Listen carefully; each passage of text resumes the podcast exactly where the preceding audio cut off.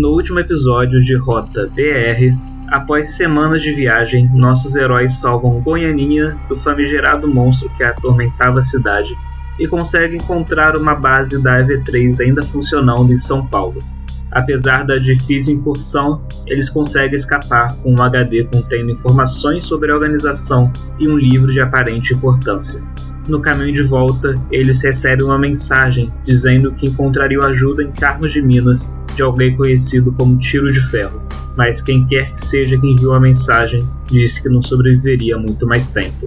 Meu nome é Pedro Barbosa. Então, eu sou a Babila Jalim. Então, meu nome é Marco. Bom, eu sou o Ícaro. Eu sou o Thomas. Em 1945, a Alemanha perdia a Segunda Guerra e no dia 30 de abril, Hitler e sua esposa, Eva Braun, se suicidaram.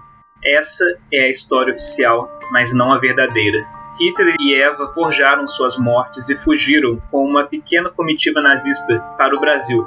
O plano de Hitler era ir para os Estados Unidos e iniciar um movimento nazista dentro do país, mas Eva que era uma poderosa feiticeira, percebeu a forte concentração de energias sobrenaturais existentes nas terras brasileiras, muito mais intensas do que na Europa, e tentou convencer seu marido de que podiam continuar os estudos ocultistas um dos principais ramos dos nazistas durante a guerra, ali mesmo extrair forças dessa terra para continuar seu plano de dominação. Mas Hitler estava descrente do ocultismo não acreditava mais que esse era o caminho certo, e sim que a política era. Como consequência, ele foi morto por Eva, que tomou o controle da comitiva e iniciou um movimento neonazista no Brasil, escondido, arrecadando fundos e conexões suficientes para criar uma grande organização secreta de pesquisa e espionagem. Por décadas eles tiveram sucesso em catalogar e estudar muitas espécies sobrenaturais e também em abrir pequenos portais para outros mundos, estudando as forças e seres que influenciaram nosso mundo por milênios. Essa organização é a AV3 e ela carrega o legado nazista e a determinação para dar origem ao Quarto Reich. E todas essas informações foram descobertas no diário de Eva Braun.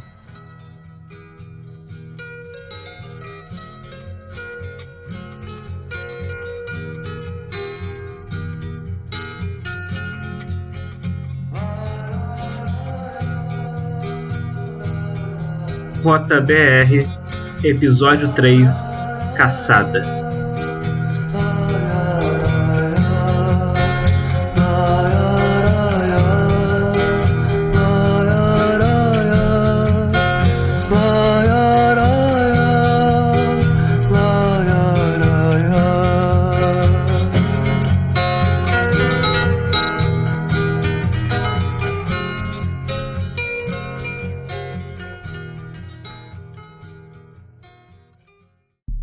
Faz alguns dias que vocês cinco estão no hotel em São Paulo.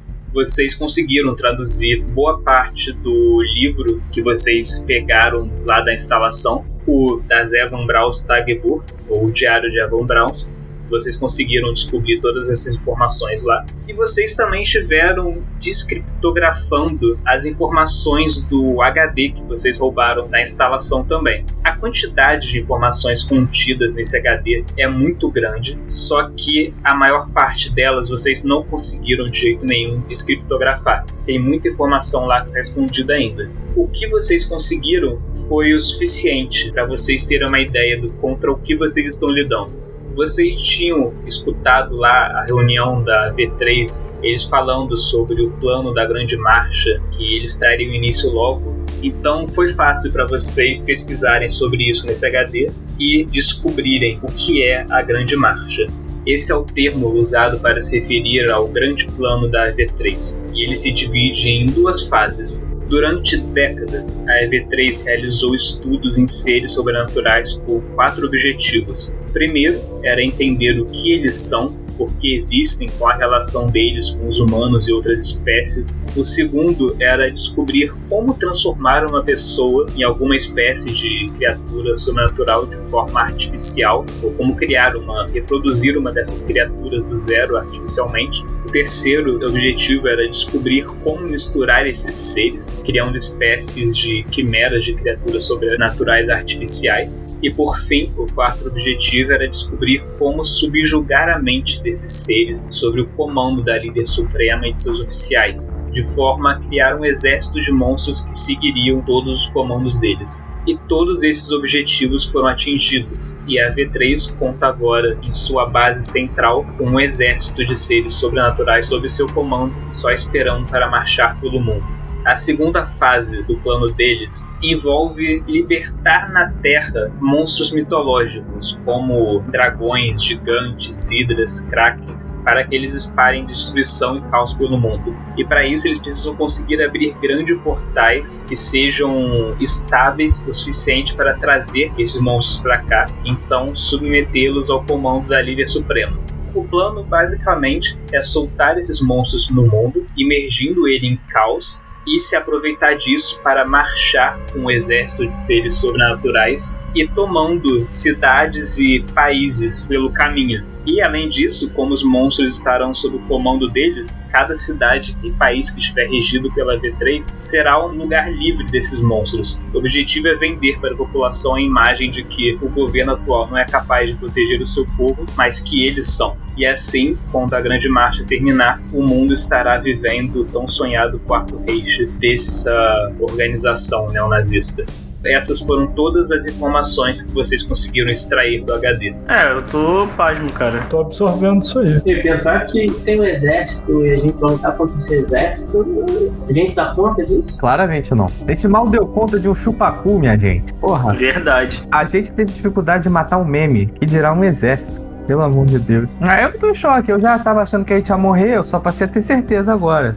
Eu, eu só tô tentando entender o que, que a gente pode fazer. Vamos pro, pro. Pra onde é que a gente tem que ir? Onde é que tem essa ajuda pra gente aí mesmo? Carmos de Mina. Acho que essa é a nossa próxima parada, né? Não tem. Essa cidade fica a umas 5 horas de onde vocês estão. Ah, é agora que Ícaro brilha, né? E a gente sabe o lugar lá que, que a gente tem que ir? A mensagem dizia para vocês procurarem por uma comunidade chamada Lua Negra e lá procurarem uma pessoa conhecida como Tiro de Ferro. Cara, o que vai ter gente passando incenso na gente quando a gente chega nessa tal de lua negra? Não tá escrito. Não, ninguém vai passar incenso em mim, não. Eu, hein? Após discutirem no melhor caminho a seguir, o grupo apronta suas coisas. Vocês deixam a cidade pela manhã e seguem de carro para fora da cidade, indo em direção a Carmo de Minas, uma pequena cidade de Minas Gerais. E Ícaro segue dirigindo por umas duas horas, até que vocês começam a ver que o tempo parece que tá fechando, tá ficando bem escuro, bem nublado e bem escuro,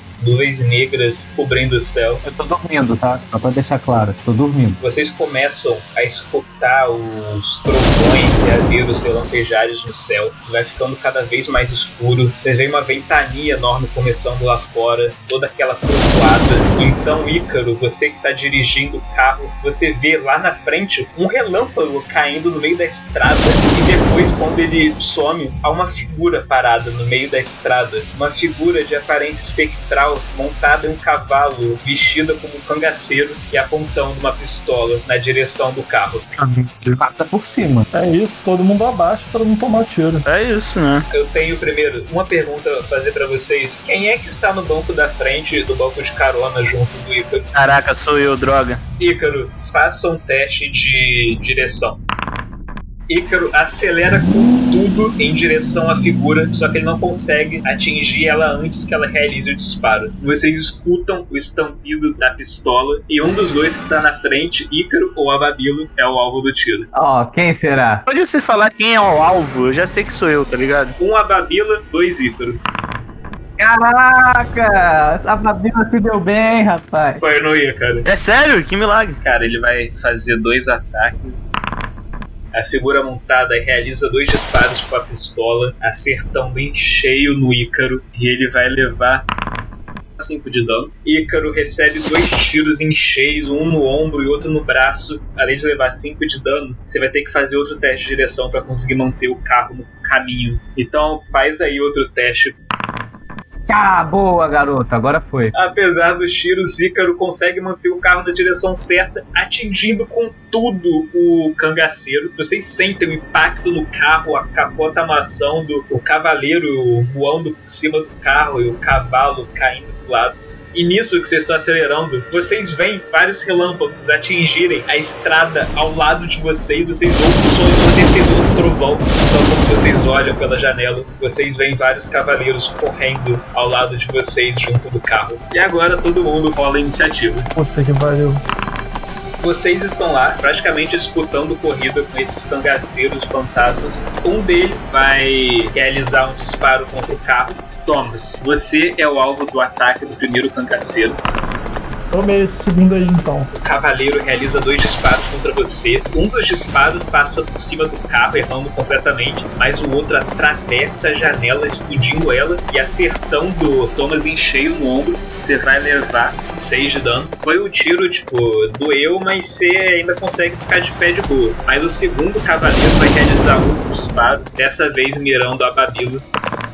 Tá, só o primeiro ataque acerta você, a Babilo. Cara, um dos tiros atravessa raspando no seu braço, arrancando sangue, doendo muito, mas não foi um ferimento no profundo. Você levou só 3 de dano. E agora é você, a Babilo. Eu vou dar um tiro em um deles, cara. Faz o ataque aí então. Cara, você vai disparar, mas a sua arma ela trava. Você fica tentando mexer ali, tentando fazer ela voltar a funcionar. Você acaba disparando no chão do carro e você fica torcendo para isso não ser algo problemático. E enquanto isso, outro cavaleiro vai atirar contra vocês, de novo contra Thomas. O outro cavaleiro dispara também contra Thomas, errando um dos tiros, mas o outro vai em cheio nele. O tiro ele passa raspando no seu peito, rasgando a sua camisa e cortando um pedaço da sua carne, causando muita dor a você. Mas será tá lá então. Outro cavaleiro vai disparar contra vocês, dessa vez mirando no Ícaro.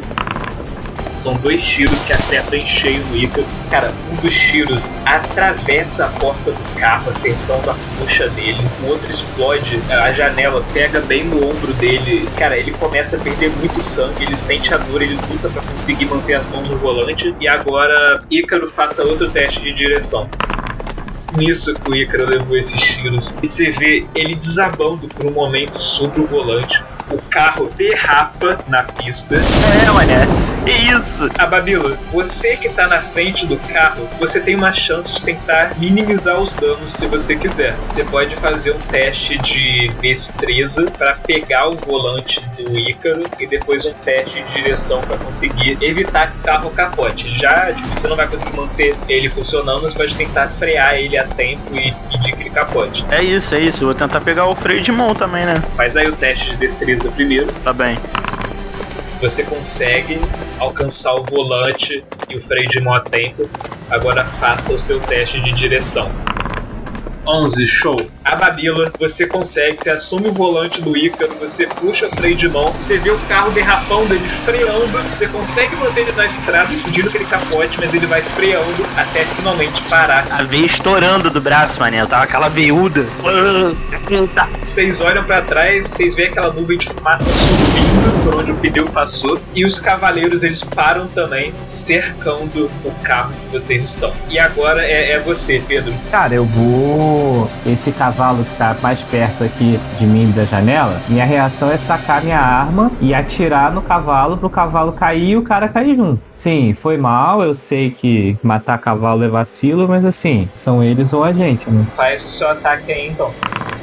Ok, Pedro, você dispara dois tiros contra o cavalo. Você vê ele relinchando, empinando, mas ele ainda tá ali de pé. Fudeu, fiz isso, ok. Agora eu marco. É, tipo, eu tenho duas pistolas, é, qual, qual o benefício que eu tiro disso? Você pode fazer dois ataques, você tem duas pistolas, você ataca quatro vezes. Então ataca quatro vezes. Vai ser tudo no mesmo cavaleiro? Não, né? Você é um em cada cavalo. A gente já tá parado. Os cavalos não adiantam. Eles só levantam e atiram na gente. É verdade. Então um em cada cavaleiro. Faz os quatro ataques aí então.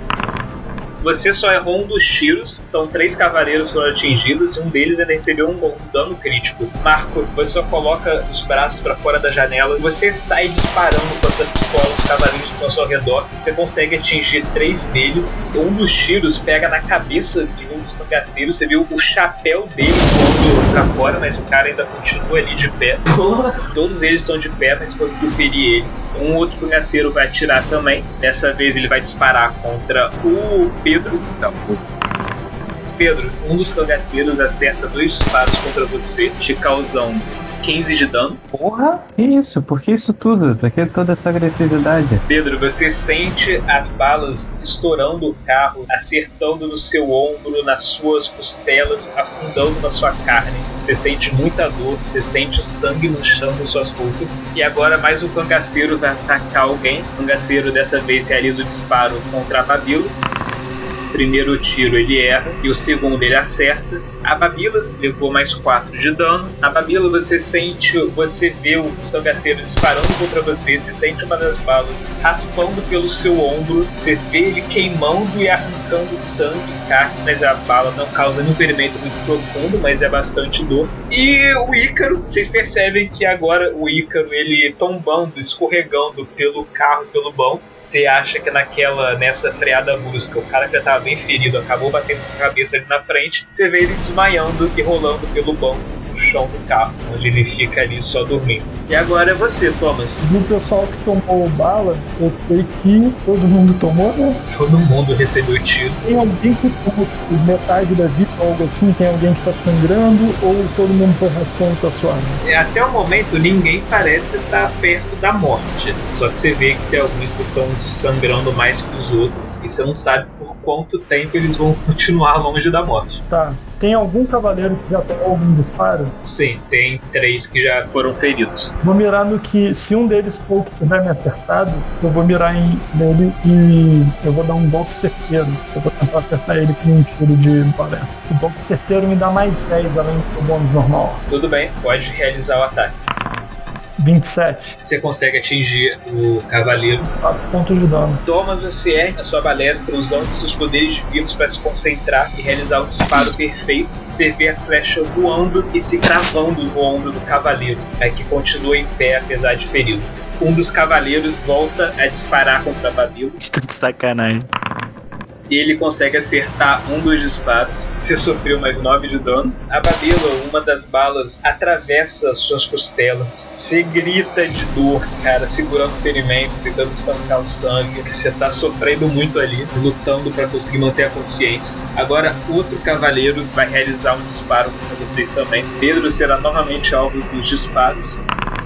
Os dois tiros acertam você, Pedro. Você leva 19 de dano. Pedro, cara, você sente duas balas atingindo seu corpo, cara. Uma atinge sua barriga, outra atinge seu braço bem numa veia, porque sai muito sangue. Você tá sentindo muita dor, cara. Você sente sua visão ficar turva por um momento, mas você usa toda a sua obstinação para se manter acordado encarando essas criaturas. E agora é você, a Babilo. O carro tem alguma chance de religar, não, né? Ele tá tipo. Bem, cara, se você quiser gastar uma ação para jogar o Ícaro pro lado, pra trocar de lugar com o Ícaro e tomar o volante, você pode tentar sair dirigindo com ele. É isso que eu vou tentar fazer. Cara, usando, usando todas as suas ações, você consegue pegar o corpo do Ícaro e trocar de lugar com ele, assumindo o volante do carro. Você dá a partida, começando a ligar de novo. Agora faz um teste de direção para ver o quão rápido você consegue colocar o carro de volta nos eixos. Já. A Babila, você habilmente você liga o motor de novo, você pisa no acelerador, a roda já, tipo, ela fica rodando e fazendo aquela fumaça sair do asfalto. Você avança reto com o carro, você manobra ele, fazendo ele voltar para a estrada e consegue colocar ele de volta no rumo. Só que você vê os cavaleiros voltaram a cavalgar e rapidamente eles se colocam no calço do carro mais uma vez. Eu vou acelerando, tentando levar eles, mano. Agora é um dos cavaleiros. Cavaleiros miseráveis, cara. Os disparos são agora direcionados ao Marcos. O cavaleiro erra um dos tiros, mas o outro acerta você em cheio, Marcos, te causando 6 de dano. Você sente o tiro raspando pela sua pele, queimando e cortando, arrancando sangue, mas não foi um ferimento profundo, só te causou dor. Outros cavaleiros atiram contra vocês de novo. Outro disparo contra a Babila. Ah, Legal. Um dos disparos acerta você, a Babila, mas o outro erra. A Babila, você levou só dois de dano. A Babila, você sente outra bala raspando a sua pele, cortando, arrancando pedaços, mas não foi um ferimento profundo, só te causa mais dor. E é você de novo, Pedro. Cara, eu vou tentar mirar nesse que tá aparentemente mais debilitado. É o que parece mais fraco, é o que tinha levado, é o que perdeu o chapéu, que tinha levado o tiro do mar. Faz o ataque aí. Um dos seus tiros acerta em cheio. Nossa, caralho, meu tio. Que balas são essas que estão na minha arma de curiosidade? É festim, porra? Possível, cara. Pedro, você realiza dois disparos. Um deles vai certeiro no cavaleiro, só que no movimento ele acaba só raspando nele, não penetrando fundo sua carne. Não parece ter feito grandes diferenças na saúde dele. E agora é Marco. Vou dar de novo. Os quatro que eu dei, neles mesmo, eu vou dar de novo. Faz aí os quatro disparos então. Dessa vez, Marco, você consegue acertar os quatro cavaleiros. Marco, você pega suas pistolas novamente, você bota pra fora, disparando contra os cavaleiros que acertam vocês. Você consegue acertar os quatro disparos e você derruba um dos cavaleiros no chão, que parece cair sem vida, mas os outros continuam a sua perseguição, mesmo que feridos. Outro dos cavaleiros disparará contra vocês, dessa vez contra Thomas primeiro ataque acerta, né? E o segundo foi um crítico. Uh. Cara, o cavaleiro acerta os dois disparos em Thomas, um deles sendo crítico. Thomas, você vai sofrer 13 de dano. Você tinha 35 de vida, você ainda tá bem. Thomas, você sente o impacto das balas em você, uma na perna, outra nas costelas, outra no ombro. Uma delas parece que acertou uma veia também. Sai uma quantidade enorme de sangue que começa a manchar o banco do carro e você se sente muito mal. Outro cavaleiro vai disparar contra vocês. Agora contra o Pedro. Cara, me deixa em paz. Agora eu entendo por que que a Babila fica puta toda hora. Primeiro ataque acerta e o segundo ataque também acerta. Pedro, você levou mais 8 de dano. Pedro, você sente mais dois tiros acertando o seu corpo, mais sangue saindo. E você tá lutando muito manter consciência, mas você sabe que você tá chegando no seu limite. Tom, esse é o momento que eu peço desculpa por tudo que eu já falei sobre você. Agora é você, Thomas. Assim, sinto muito, não é nem por pirraça não, mas eu vou curar o piloto, porque se ele ficar inconsciente vai todo mundo junto. Eu vou usar em posição de mãos pra curar o a Babila. Pô, ele vai me curar de novo, esse cara é bom demais. Ah, Babilo, você tá ali focado em dirigir o carro todo, você sente de repente mãos agarrando o seu ombro, você se assusta por um momento, mas depois você começa a sentir um bem-estar. Você sente uma espécie de corrente elétrica decorrendo o seu corpo. Você sente uma sensação estranha por um momento, mas você percebe que alguns dos seus ferimentos se fecharam, algumas balas foram jogadas para fora do seu corpo e seu sangramento diminuiu. Você ainda tá bem ferido, mas você sente a sua dor diminuir um pouco, ainda que ela não tenha sumido completamente. Um dos cavaleiros vai disparar de novo contra vocês, de novo contra Thomas. Pode ver.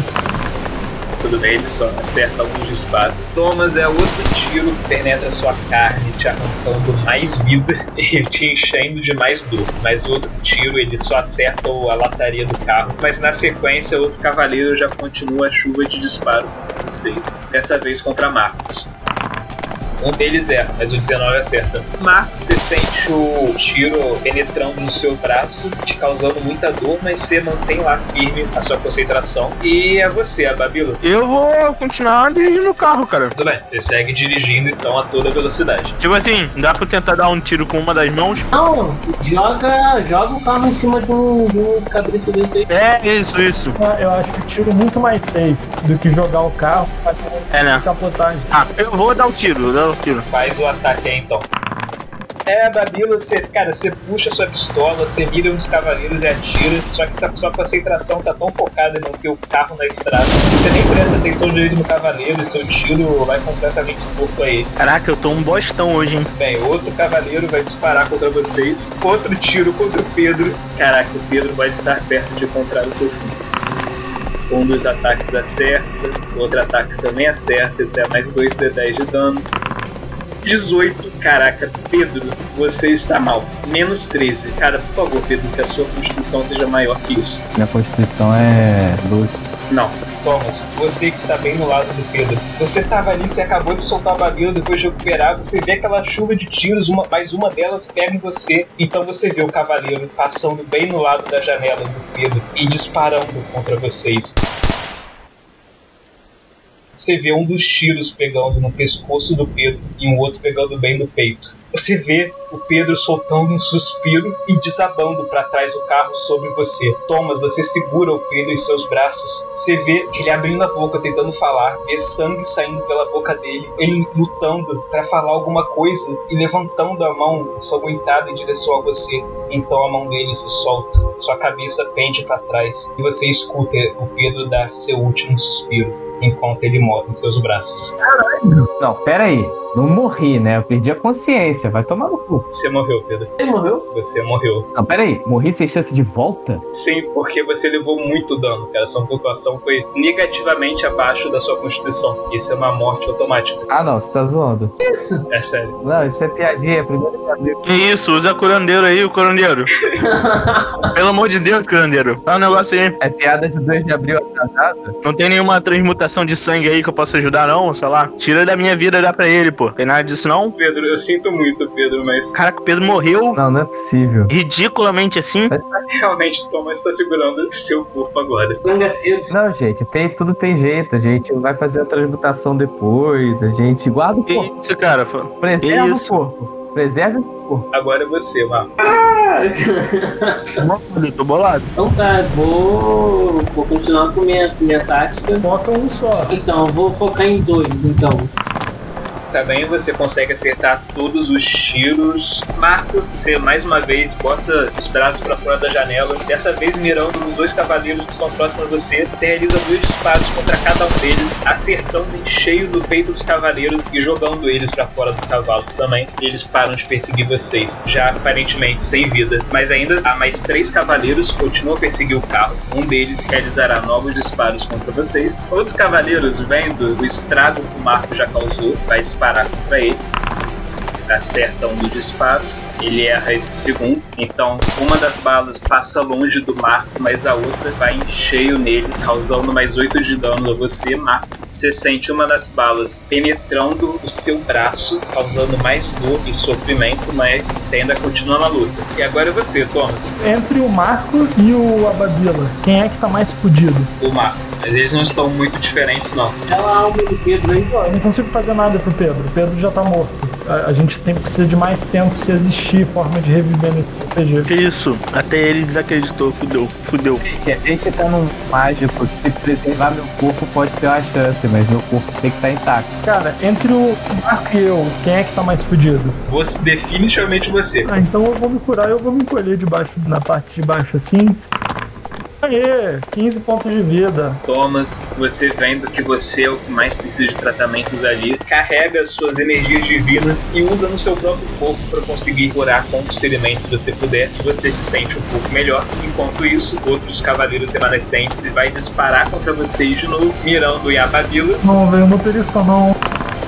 Errou o segundo, acertou só o primeiro. Mas causou mais 7 de danos a você, a Babila. E a Babila, como você acabou de receber um tiro em cheio, te causou mais dor, faz um teste de direção pra ver se isso aconteceu. Você consegue manter o carro na estrada. Porra, foda.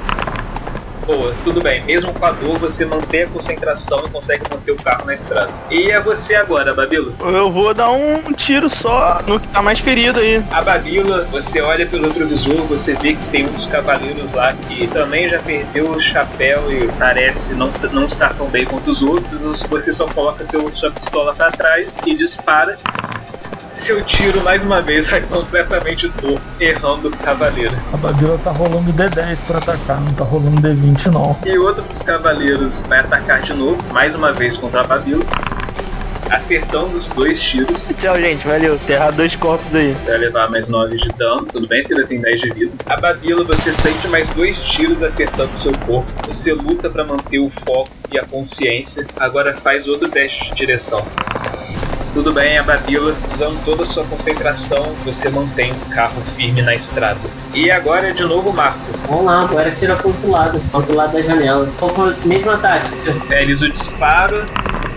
Caraca! Marco, você mira com as suas pistolas para a direita agora, realizando os quatro disparos. Cara, uma das suas armas ela falha por completo, ela não sai mais de um tiro quando você aperta. Parece que ela quebrou de vez agora. Mas com a sua outra pistola, você acerta dois tiros certeiros no pescoço e no peito dos cavaleiros, fazendo ele também tombar corpo do cavalo, restando somente dois cavaleiros ao lado de vocês. Agora é você, Thomas. Eu ainda tenho a mesma dúvida. Quem é o cara que parece que tá mais zoado entre nós três? Entre você é o- com certeza o Ababila. É ele que eu vou curar. 14 pontos de vida recuperados dele. A Babila, você tá dirigindo, você sente mais uma vez as mãos mágicas de Thomas segurando o seu ombro. Você sente aquela. Aquela massagem no ombro. Você sente aquela corrente elétrica percorrendo seu corpo, fechando alguns ferimentos, fazendo algumas balas serem expelidas do seu corpo. E a sua dor diminui, apesar de você ainda estar sentindo alguma. O outro cavaleiro dispara mais uma vez contra vocês. Ele mira no Thomas.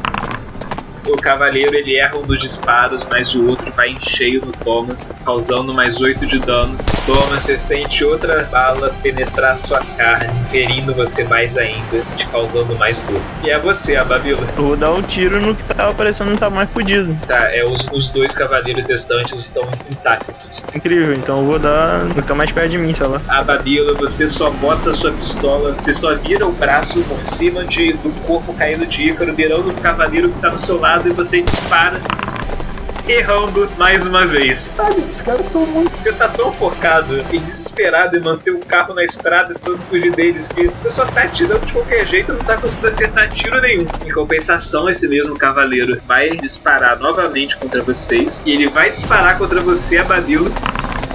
Ele te acerta um tiro, ele te acerta outro tiro. Parece que ele resolveu ensinar você como que atira.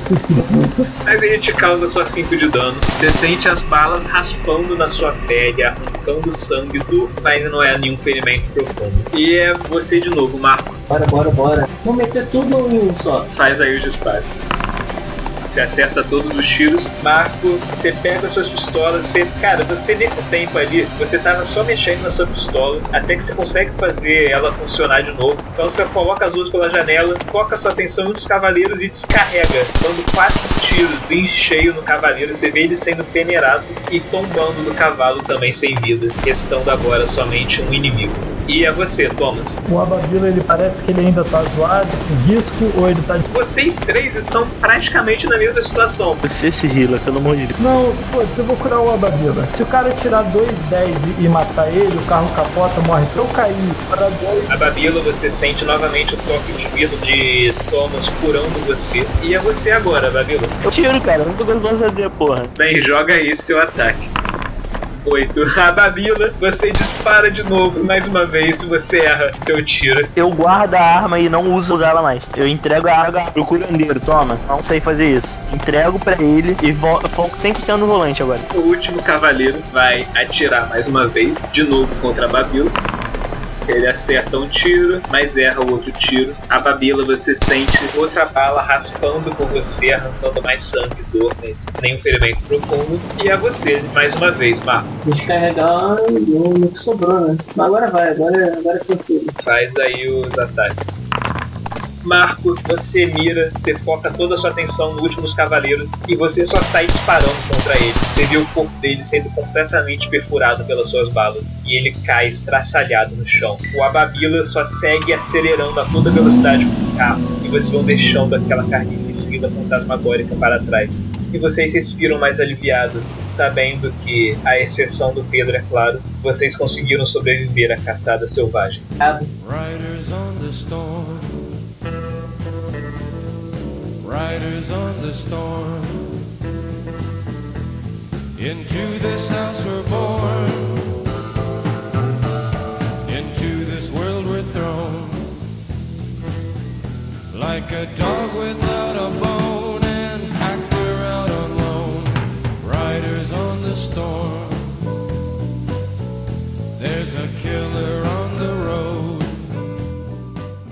Nesse meio do caminho, enquanto vocês estão procurando um lugar para poder recuperar, se recuperarem, o Thomas já vai ali adiantando o tratamento de vocês. O Ícaro, ele acorda e com os conhecimentos de medicina dele, ele consegue fazer os primeiros socorros, extrair as balas e fechar os ferimentos de vocês. Só que há uma questão com a qual vocês têm que lidar. Vocês têm um cadáver no carro de vocês. E vocês sabem, vocês têm certeza total, que a polícia não vai acreditar que foram cavaleiros fantasmas que mataram o Pedro. O carro tá todo baiado também, né? A gente sabe da preferência dele, se ele queria ir pra sete palmos abaixo, virar fogueira. A preferência, gente, é faz igual preserva o corpo pro dia que a gente conseguir trazer de volta. Tô falando aí na mente de vocês. Ai, é porque assim, Irmão, olha só, a gente ganhou o poder do fogo, eu sou o avatar, entendeu? Meu corpo não pode morrer, tá vivo. Não, seu corpo pode morrer, teu espírito aí já é outra parada, já que você é avatar, tá ligado? Não, mas também do avatar tá no corpo, entendeu? Não tá, não tá deixando morrer. dessas paradas aí. Não, eu acho que a gente deve fazer normal, pô. A gente, sei lá, der entrada no hospital pra ver se tem salvação, alguma coisa, alguma coisa assim. Salvação não, cara. Olha aqui, eu, eu, eu dou um tapa e curo alguém em outra vida aí. Eu, eu fazendo isso eu não consigo, ninguém, não tem médico que dê jeito. Vocês veem que o corpo do Pedro não tem mais pulso, não tem mais respiração, não tem mais nenhum indicativo de vida e tem vários buracos, um no peito e outro na garganta. Caramba. Não, vai querer enterrar ele, então? Pô, não sei, né? O, o lance de enterrar que não vai ficar bonito, tá ligado? É, vai ser num lugar qualquer, né? Num lugar bosta, não sei se a gente consegue arranjar um caixão decente, um negócio assim. Sem caixão. Caralho, Gente, bota no freezer temporariamente. É, Freezer, cara. Pensa, não. Vai ser.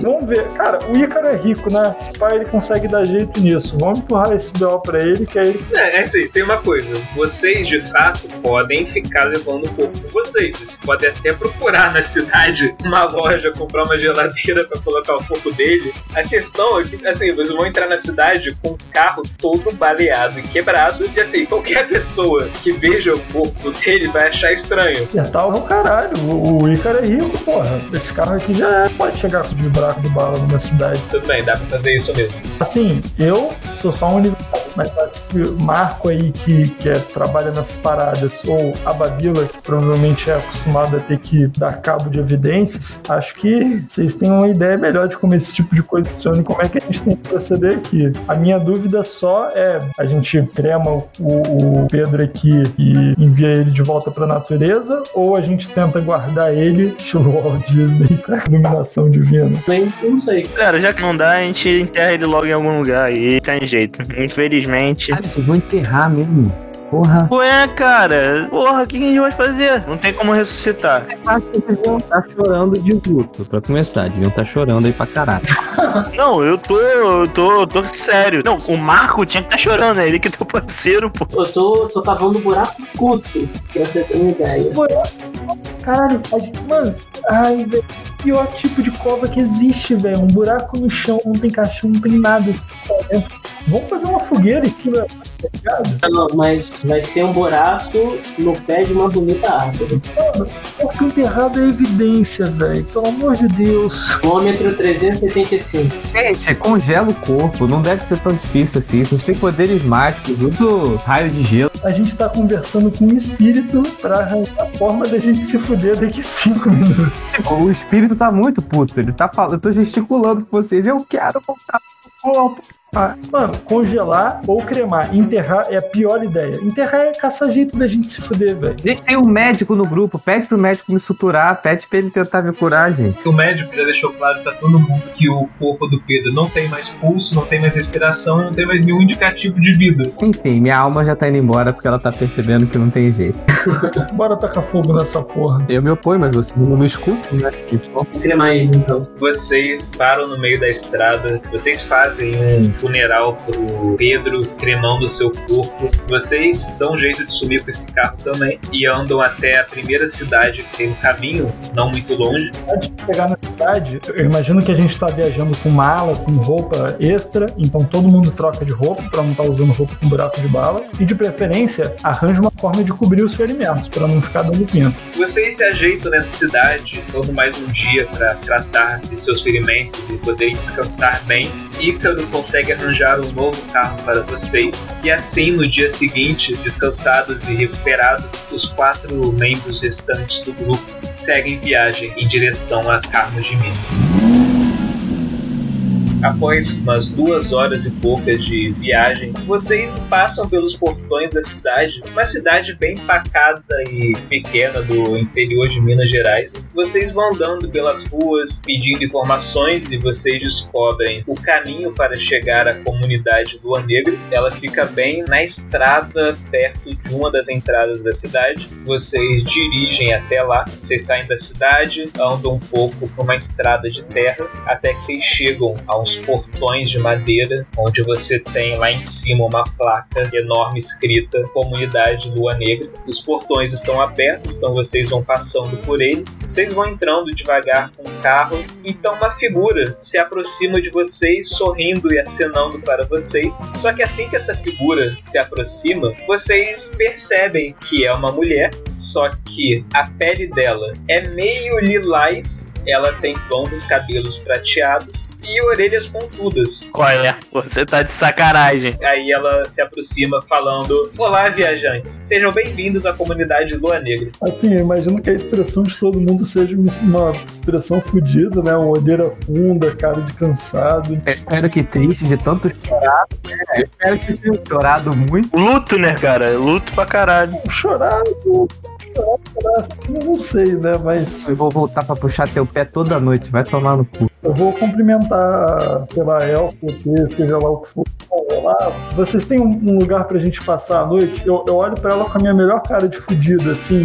Olheira funda, rosto magro, barriga roncando. A gente tá muito na merda. Sim, temos uma pequena pousada. É só seguir por aqui. Ela indica lá o caminho que vocês têm que fazer. Depois disso, ela se afasta de vocês. E a gente olhando em volta, é, todo mundo, as outras pessoas são normais ou são lilás, essas coisas assim? Então, conforme vocês vão andando, dirigindo ali direção caminho, vocês percebem nas ruas algumas pessoas, humanos normais, e outras pessoas com essa aparência de pele roxa, cabelos prateados e orelhas pontudas. Elas parecem estar misturadas ali. Enquanto vocês andam além dessas figuras, vocês veem umas outras figuras em menor quantidade, figuras humanoides também, só que bem baixa, com um metro e bem pouco de altura, só que ao mesmo tempo bem fortes e robustas, algumas bem barbudas, andando por ali de boas também. Ok, então vamos comer, depois a gente descobre mais coisas dessa, dessa comunidade. Imagino que pra comer aí seja, tipo, sei lá, se existe uma cantina, um negócio assim, mas deve ser o lugar onde todo mundo se reúne, não? Não, é, e o que seria isso? Um vilarejo? O que, o que é isso daí, essa comunidade aí? O que? Descreve melhor essa comunidade. Cara, é um conjunto de várias casas, como se fosse um bairro da cidade, só que menor e afastado delas.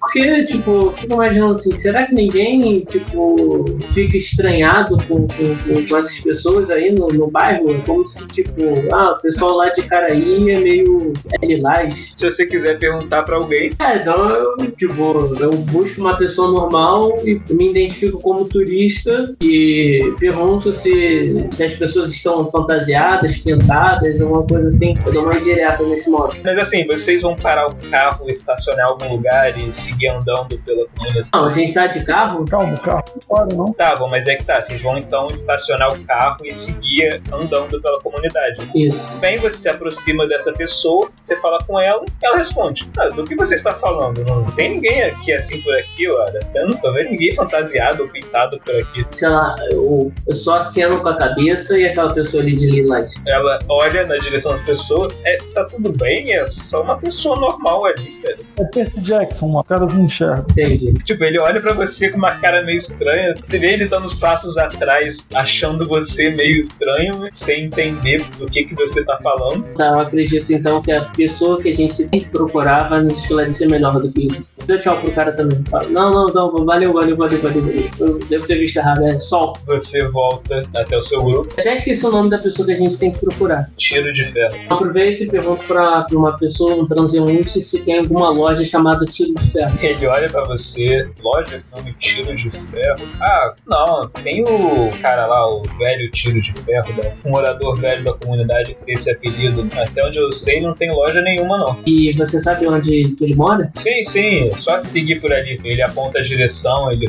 fala como é que é a casa dele. A gente se dirige pra lá. Agradeço o, o- o cara. Vocês então seguem andando pelas ruas da comunidade. Vocês passam por algumas figuras lilazes e baixas no caminho, em direção até que vocês chegam numa casa velha, que era onde foi indicado. Vamos bater na porta, na porta da casa dele. Né? Vocês se aproximam, o barco bate na porta, mas ninguém responde. Ele bate de novo, ainda sem resposta, só que nisso você vê a porta, ela abrindo um pouco, parece que ela estava destrancada. Então vamos entrando, olá, olá, tem alguém em casa? Nisso que você adentra chamando por alguém, você só escuta um silvo, um sibilar, um- alguma coisa silvando no seu lado. Quando você se vira, você vê uma criatura em cima de uma estante ali, silvando pra você. Você leva um susto na hora, você vê uma criatura, um pequeno humanoide, meio acinzentado, meio esverdeada, com uma cara meio demoníaca. Parece ser um gremlin diante de você, grunhindo pra você. Aí nisso você escuta uma voz velha falando: Calma, Guilherme. E vocês veem do outro lado da sala uma figura velha, bem velha e bem acabada, com cabelos brancos longos e o tipo o corpo bem forte, mas bem enrugado, envelhecido. Vocês conseguem ver no- em um dos braços e no rosto algumas cicatrizes. Você vê que ele, essa figura não tem o braço direito,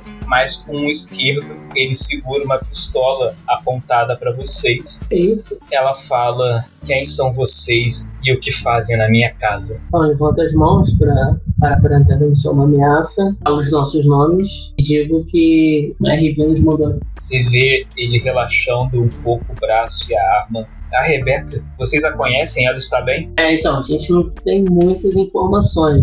Ela não é tão próxima assim da gente, mas É, pelo tom da mensagem, eu não imagino que ela esteja passando bem, não. Eu vou falar que era provavelmente a última mensagem dela, mas que ela falou pra gente ir até ele, que ele poderia ajudar a gente a lutar contra esse mal, vingar ela, sei lá. Você vê ele puxando o ar como se estivesse pensando. Ele guarda a pistola na cintura. Ele vai até um canto da sala, apertando o interruptor e ligando as luzes. Ai, entrem, podem entrar e se acomodem. E fechem a porta, por favor. Eu vou preparar um café pra gente. Parece que temos muito o que conversar. Não se incomodem com o Guilherme. Ele pode assustar um pouco, mas é inofensivo. Ele vai lá pra dentro da sala. O Gremlin ele grunhe mais uma vez pra vocês, mas ele pula pela sala pra um outro canto. Dá um cigarro pra ele, Tom. Não, o Thomas não fuma, não. Mas deixa esse gremlin dar mole perto de mim pra ver se não vira meu amigo. Vocês se ajeitam ali na sala, vocês sentam na mesa. Tempo depois, o velho ele volta, deixando uma bandeja de café sobre a mesa. Ele senta também, e vê ele puxando dois cigarros. Ele acende um deles, colocando na boca. O Gremlin ele pula pra cima da mesa. Vocês veem o velho acendendo um cigarro e dando pro Gremlin fumar também. Aí o Gremlin ele só pula e vai pro outro lado da sala. O velho ele encara vocês, vê ele soltando uma baforada. Bem, qual é a história de vocês? a gente faz um resumo dizendo como a gente se conheceu, é, o que, que a gente tem enfrentado por aí. A gente já foi no Nordeste, voltou, e a gente está tá tentando destruir, ou pelo menos descobrir os planos da organização e tentar destruir os objetivos dela. Aí eu conto também que um dos nossos amigos morreram recentemente, o Cavaleiros Espectrais, e fomos surpreendidos agora, uma coisa que a gente nunca tinha visto, é vendo pessoas por aí lilazes. Quando você fala isso, ele solta uma risada. Então, vocês conseguem ver além do glamour. Nossa, vocês estão realmente bem imersos nesse mundo sobrenatural. Assim, Ah, eles são elfos, não são desse mundo, mas encontraram um abrigo aqui. O feitiço de ilusão que eles usam impede que a maior parte das pessoas o enxerguem, mas algumas criaturas com uma fonte brincante de magia, como aparentemente são vocês, conseguem ver a verdadeira aparência deles. Mas eles estão espalhados pelo Brasil ou só tem essa espécie aqui? Ele dá outro trago no cigarro. Até onde eu sei, todos que vieram para esse mundo estão aqui. Fui eu que fundei essa comunidade há muitos anos já para tentar dar um abrigo a esses pobres seres que perderam sua casa. Pelo que vocês falaram, é realmente a Rebeca que vocês conheceram, mas então vocês não chegaram a ter a falarem com ela presencialmente, não foi somente em seus sonhos. Eu falo isso? Ela também era uma desperta como vocês, mas de um tipo bem especial. Ela era uma o que chamam de Dreamwalker, ou caminhante dos sonhos, ela tinha a capacidade de entrar no sonho das pessoas e manipulá-los, mas ela tinha uma habilidade excepcional, ela conseguia entrar no sonho de várias pessoas ao mesmo tempo, inclusive manipular as ações delas dentro dos sonhos, como fazer um sonâmbulo adicionar contatos desconhecidos para o celular. Isso explica muita coisa. Caralho, eu morri sem ter todas essas respostas. Que escroto, cara. A um, um passo de descobrir isso. Desculpe os meus maus modos, eu acabei não me apresentando ainda. Meu nome é Carlos Chile Borgov, mas, como se perceberam, eu sou conhecido nessa vila como Tiro de Ferro. É um velho apelido que me deram por certos acontecimentos na época que eu fundei esse lugar. Cara, eu tô o tempo todo encostado numa parede, quieto, observando os arredores. Eu quero, tipo assim, se der alguma merda, eu quero ser o primeiro a estar preparado pra reagir, tá ligado? Eu tô largado nesse lugar, cara. Totalmente seguro com nas terras do velhinho aí que tem um Grêmio. É, o velhinho parece de boa. Ele continua. Há muitas décadas eu lutei na Segunda Guerra. Eu fiz parte de um esquadrão de soldados brasileiros que foi lutar no fronte alemão. Eu participei de uma missão bem especial junto de um grupo de companheiros. Nós tivemos que invadir um castelo, uma, uma instalação de pesquisas alemã para impedir os estudos, as coisas que eles estavam fazendo lá. E nós descobrimos que eles estavam tentando abrir um portal para uma outra dimensão. Foi o primeiro contato que eu tive com esse mundo sobrenatural, apesar de não entender bem o significado de tudo isso na época. Eu era um jovem soldado na época. Eu não tinha muitos motivos para viver além de participar dessas batalhas. Mas durante esse combate eu acabei sofrendo um ferimento que fez meu braço ter que ser amputado. Depois disso, eu voltei para cá, completamente inválido do meu trabalho, enquanto um grupo de pessoas me ofereceram uma segunda chance. Eles confirmaram o tato sobrenatural que eu tive e disseram que eu poderia fazer uma diferença no mundo, enfrentando essas coisas. Eles me deram meios para continuar lutando e atirando. Por muitas décadas eu trabalhei para eles, caçando esses seres, protegendo pessoas que estavam ameaçadas. Também eles me fizeram tomar uma espécie de soro que melhorava minhas capacidades físicas para que eu pudesse lutar de igual a igual com eles. É por isso que eu ainda tenho essa aparência bem conservada de 60 anos, apesar de ter quase 100. Ele dá uma risada. Steve Rogers? Se eu tivesse continuado tomando soro, talvez eu parecesse até mais novo. Bem, eu acreditava estar fazendo o melhor pelo meu país, mas tem menos de duas décadas que eu conheci a Rebeca e eu descobri a verdade sobre o meu trabalho.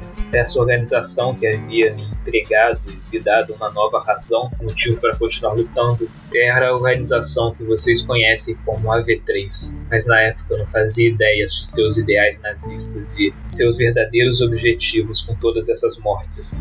Cada missão que me era passada tinha um objetivo oculto de arrecadar fundos ou material de pesquisas ou alguma vantagem para a EV3. Durante todo esse tempo ajudei a, eh, os inimigos crescerem e se aproximarem de seus objetivos. A última missão que eu cumpri para eles foi em São Lourenço. Eu só fui descobrir depois que eles haviam realizado experimentos e abertos um portal lá, portal ligado a outra dimensão essa cidade estava cheia de trolls, elfos negros e outras criaturas que eu fui enviado para caçar. Mas, graças a Rebecca, eu descobri a verdade que tinha sido a própria V3 que havia realizado experimentos e aberto um portal em São Lourenço para um outro mundo. Uma terra que esses elfos dessa comunidade chamam de Nidavellir.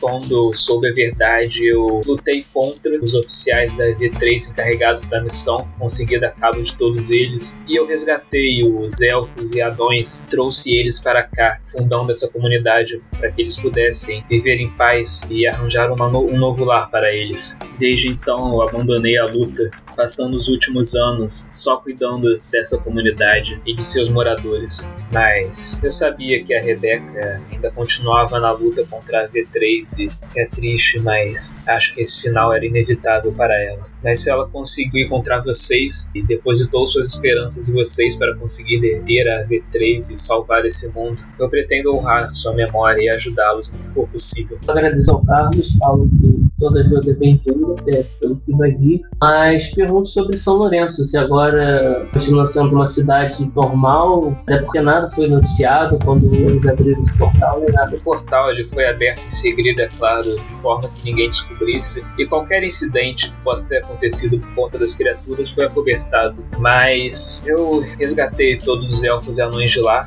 Talvez é, ainda haja algum troll, outra criatura que tenha escapado da cidade, mas até onde eu sei, não há nada restante no, em São Lourenço. Então eu explico a situação para ele, falo da, da criação do exército, do quarto Reich, e se ele, se ele tem uma ideia, se a gente pode criar um, um exército também, se daria para até evitar isso, né? Se ele tem uns coletes à prova de bala pra dar pra gente. É, isso é bom também. Se o simples fechamento de um portal já resolveria tudo, se ele tem alguma ideia de o que, que a gente pode fazer. Eu posso afirmar a vocês que essa comunidade ela estará disposta a ajudar se eu pedir. E acredite, esses elfos são bons guerreiros. Eu também posso fornecer, consigo arranjar equipamentos para vocês. E também, pelo que vocês falaram, vocês têm com vocês um HD que vocês não conseguiram descriptar todas as informações contidas neles, não é? É, ninguém aqui é na, na coisa, não. Eu tenho alguns contatos no governo e no exército. Eu posso arranjar para que profissionais trabalhem nesse HD e consigam extrair o máximo de informações neles. Talvez nós consigamos descobrir mais alguma coisa importante, até porque nós não sabemos ainda onde é a base central da V3, nem quando exatamente seu plano será posto em prática. Beleza. Olhar no olho dele e falar, você consegue me arranjar armas silenciadas? Consigo, meu jovem, Duas. eu consigo arranjar todo equipamento que vocês precisarem. Olha! Já gostei mais desse senhorzinho.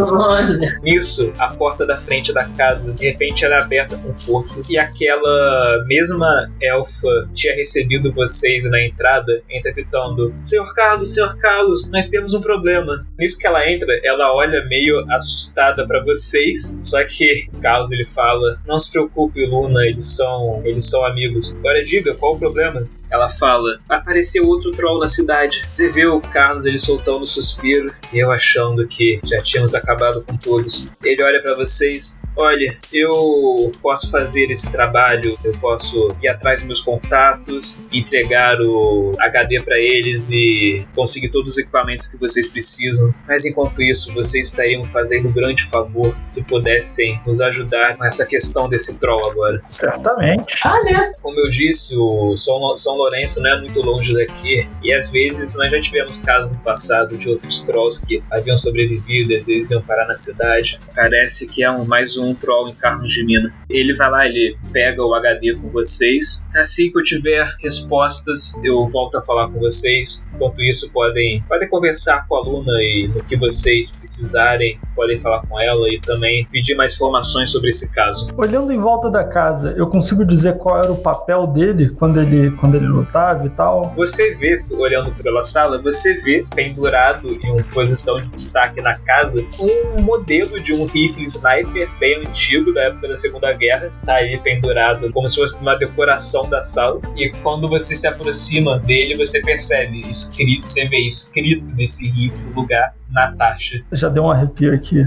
Esse cara é brabo. Ele é confiável. O Carlos deixa vocês então para cuidar das coisas que ele falou que ia cuidar. Vocês estão ali com a Luna. Cara, eu tô muito confiante no, no Carlos agora. Não, ele vai, ele vai ajudar a gente aqui tudo que ele não ajudou na outra aventura.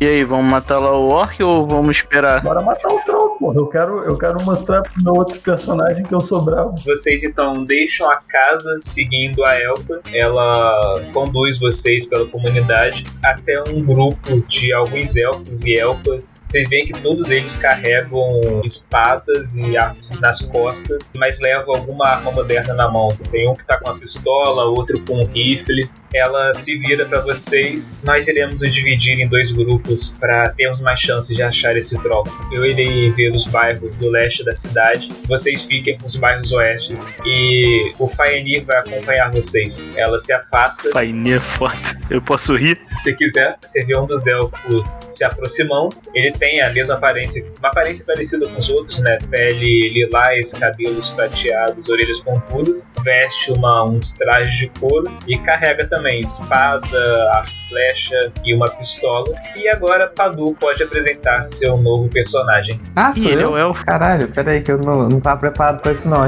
Ah, então no Rio não, então no Rio não. Já era. Peraí, gente, eu tava viajando porque eu achei que eu ia demorar pra aparecer. Pra você ver, né? Me Situa aí, por favor. Coisa de louco. Coisa de segundo muda. O Ed não me preparou, não. Eu achei que eu ia demorar pra aparecer pra caralho. Pra mim, eu só ia aparecer lá na hora da, da, da, da missão. É, e já tá na hora da missão, cara. Eles estão indo na missão agora. Na hora da missão. Entendi. Então, então tudo bem. Cara, Só ia aparecer na hora da missão. Cara, narrando a missão firme, mané. Tá de sacanagem. nessa hora eu, eu falo, muito prazer, bem animadinho assim, estendo a mão pra cada um de vocês e falo, meu nome é Faenir. Gostei, pô. E aí, vocês só me veem olhando pro lado assim, e eu só falo assim, são eles? E aí, volto a olhar pra vocês com um sorriso na cara e, e continuo apertando a mão. Mas assim, bem maluco. Olhei pro nada e falei assim, como se tivesse alguém do meu lado. Apertar a mão com cautela, né? Tentar não, não manter contato visual, né? Protocolo de lidar com o maluco. Não vou discordar de nada que você falar, tá? Mas eu tô bem, eu sou bem sorridente, assim, bem, bem tipo de boas. Aí, na hora que eu aperto a mão do, do, do Ícaro, eu aperto com um pouco mais de força e meu sorriso some. Caralho! Caralho. Ao vivo, maluco. Eu só olho pro Ícaro e falo: Ah, então você que era o motorista. E fico assim, parado, olhando, te analisando. Quer dirigir, filho? Pode dirigir. Aí na hora eu balanço a cabeça assim: Opa, oi, o que que houve? E aí eu tô com um sorriso de novo e meu aperto de mão afrouxa um pouco. Eu tô te apertando como se nada tivesse acontecido. Que isso, cara? Tá apertando o cara? Caralho. Ainda bem que eu sou médico. Temos um doente mental no recinto, mas tá tudo bem. E aí eu passo a olhar pro, pro, pro chefe que me chamou pra ajudar. Na verdade, eu sento. Eu tô cansado de ficar em pé. Sentou no chão? Que isso? Sentou no chão? Tem que ir pro lugar, porra. Sentei.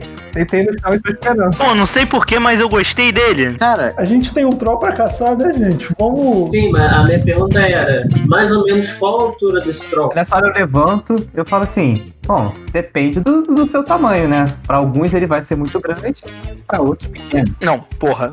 Caralho, mas ele não perguntou se ele é comparado a mim. Ele perguntou qual é a al- a altura, pô. É porque eu sou um pouco literal. Então, se você pergunta qual o tamanho, você tem que, é porque você tem que considerar que eu não, eu não venho desse mundo. Então, assim, eu aprendi a língua depois. Eu levo as coisas no literal. Bom, eu continuo sentadinho no chão. Vamos caçar esse troll antes que esse troll caça a gente, porra? Só uma perguntinha, qual a altura do troll em metros? E voltamos pra cena 1. Vocês enrolaram, enrolaram. Pioneer, você sabe que os trolls costumam ter em torno de 2 metros de altura. Mas então, o que, que vocês vão fazer? Eu sigo o Faimi, pô. Ah, seguir pra ir. Vocês veem que os outros elfos, o outro grupo elfo, eles entraram, subiram numa caminhonete que tinha lá e já estão saindo em direção à cidade. Tem carro pra gente? É, tem o carro de vocês. Bora de carro então. Bora dar rolê É isso. troll. Vambora. Vocês cinco entram no carro de vocês. Quem que vai dirigir? eu posso dirigir. A não ser que o, o elfo queira dirigir. Cara, eu nem sei direito o que é um carro, né? Então. Ah, então eu posso dirigir. Pioneer, você já tem mais de 10 anos que você tá aí. Você, você mexe com eletrônica, você sabe o que é um carro. Sim, mas um carro me assusta, eu não quero dirigir, Bem, Ícaro pega o volante, vocês dirigem até a cidade. Em poucos minutos vocês já estão lá, rodando pelos bairros oestes da cidade. Todos vocês façam o teste de investigação.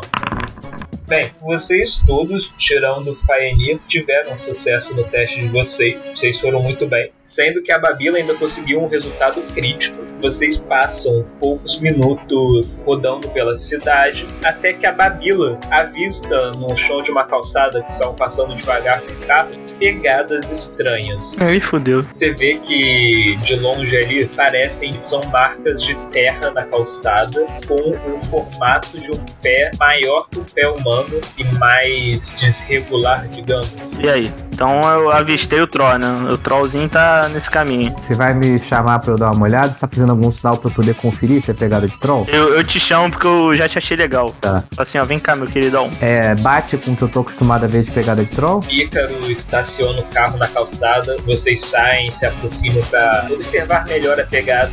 E Faenir, você tem certeza de que foi um troll que deixou essa pegada. Eu olho pro digníssimo Ababila e falo: Realmente você é tão legal quanto ele me disse. Cara, é isso aí, você achou a pista, a nossa pista. Isso é uma definitivamente uma pegada de troll. Ele, ele quem, cara? Tá falando que aí. Eu? que foi? Eu tô me fazendo de desentendido, assim. Tipo, eu? Nada, não, não. Você é legal só. Mas, você- rapaz, tu falou ele, ele quem? Ah, Pô, é essa, tá maluco? nada não, deixa pra lá. Isso é, vamos, vamos focar no troll, vamos. Aí eu já comecei a não gostar tanto dele, que eu não gosto disso não. Quando eu percebo que ele tá nervoso, eu chego bem pertinho dele, assim, pra ninguém escutar. Aí eu vou no ouvidinho dele e falo: Então, já faz uma noite. Na noite passada eu tive um sonho muito estranho com um cara. Ele me dizia sobre a chegada de vocês até onde eu estava. E ele me fala várias coisas sobre vocês. Eu não sei muito bem quem é ele, mas ele às vezes me fala que você é um cara legal e de vez em quando ele fica na minha cabeça e, e dá umas opiniões enquanto eu tô fazendo as coisas. É um pouco chato, mas não consegui ainda entender como eu faço pra me livrar dele na minha cabeça. É. Tá. Eu não acho mais tão estranho isso daí, não, cara. Se fosse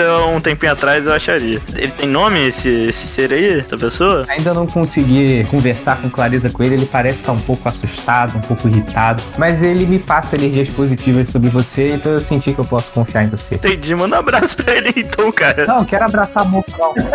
Como assim? Como- Eu ri, eu ri, ele já me ganhou, me ganhou na loucura. Eu dou um abraço na Babila. Não, abraço, calma aí. Não, aí ele. Eu só ri, eu saí do abraço. Não tem como, né? Pô, não vou dar um abraço no, no elfo, porra. Bem que você disse que ele não gosta muito de contato. E tô falando isso olhando pra cima. É, então alguém que tá no céu, né? Graças a Deus. Ou na minha cabeça, né? Eu tô olhando pra cima. Ou em cima da tua cabeça, tadinho. Deve tá um torcicolo do caralho isso aí. Olha que tem um filme assim. Mas eu faço o sinal de é isso. É o nosso troll. Vocês percebem que há mais pegadas seguindo, tipo, pouco distante dessas e que elas vão seguindo em direção a um beco ali.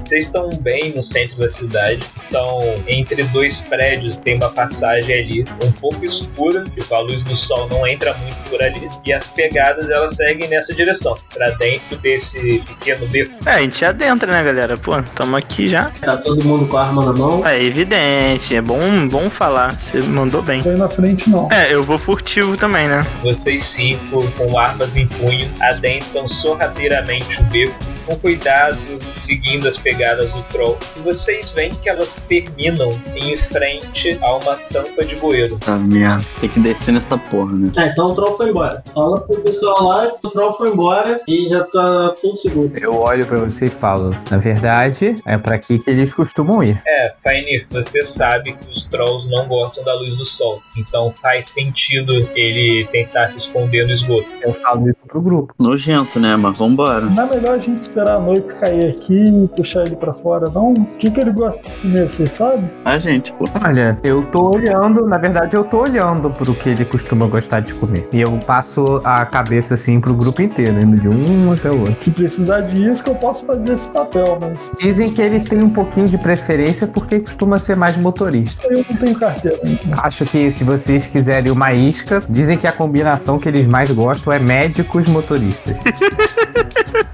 Eu já começo a entender. Gente, mas esse menino tá recalcado, hein? Puta que o pariu. Eu ri bastante. E falo, pô, eu acho que o mais parrudo de nós tem que ir. Ou o mais experiente, né, Elfo? Eu acho que deveria ser o médico. Eu não vou sempre pedir isca, muito menos pra um grupo de caras que eu acabei de conhecer, né? Porque eu sou maluco, mas não sou otário. Tô demorando demais. Eu vou na frente, gente. A gente tá de frente pro bueiro? Estão. Cara, eu consigo abrir o bueiro com meus punhos? Ah, você, Fainir, você se agacha ali, segura a tampa do bueiro, você puxa e você consegue tirar ela do lugar. Isso eu tiro e eu aponto minha mão e falo: e aí, quem vai ter as honras? Tô descendo já. Ótimo. Universitário, típico. São sempre os que morrem primeiro. Gente, mas esse menino tá com um negócio, né? É, o Pedro acho que discorda de você, Fainir. É pior que foi ele que fez esse comentário. Ninguém vai acompanhar o, o amigo de vocês? Vamos, porra, tô indo. Eu vou, vou, vou por último. Eu vou junto dele por último. Não tem como descer os dois ao mesmo tempo. Alguém vai ter que decidir por último. Vou depois do Fapani. Eu falei que sou o último, eu já sou o, o anti-anti penúltimo, mas tudo bem. Eu vou depois do. Depois que desceu o médico.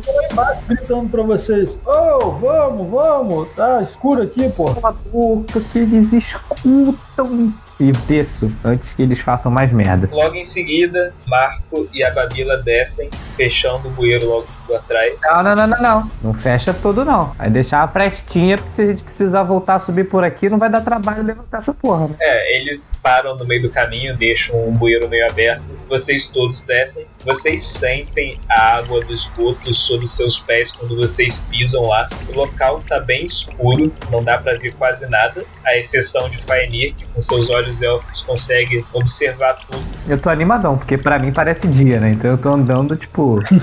Animadão, acho que não seria muita palavra, não. É porque agora eu tô animado, porque agora eu voltei a ser eu. Então eu tô animadão. Ah, então eu quero usar a minha magia de ver. Você vai usar a magia só pra ver no escuro ou a magia de criar luz? Não, não, só de enxergar no escuro, né? Porque senão o cara vai achar a gente. Eu tava com a lanterna do celular, mas se você quiser ir na frente, tudo bem. Eu pego assim, eu, eu abaixo, percebendo que ele tá usando uma lanterna de celular, eu boto a mão assim em cima do celular dele abaixo, assim, tipo, guarda isso aí, guarda, vamos chamar a atenção de ninguém, não, vamos. Vocês veem o Ícaro recitando algumas palavras compreensíveis e mexendo com o anel dele. Então, apesar de ninguém conseguir ver, as pupilas do Ícaro se dilatam até cobrirem todo o olho. Pra quem estiver vendo de fora, como se o olho dele tivesse ficado negro. E você, Ícaro, consegue ver como se fosse dia lá dentro.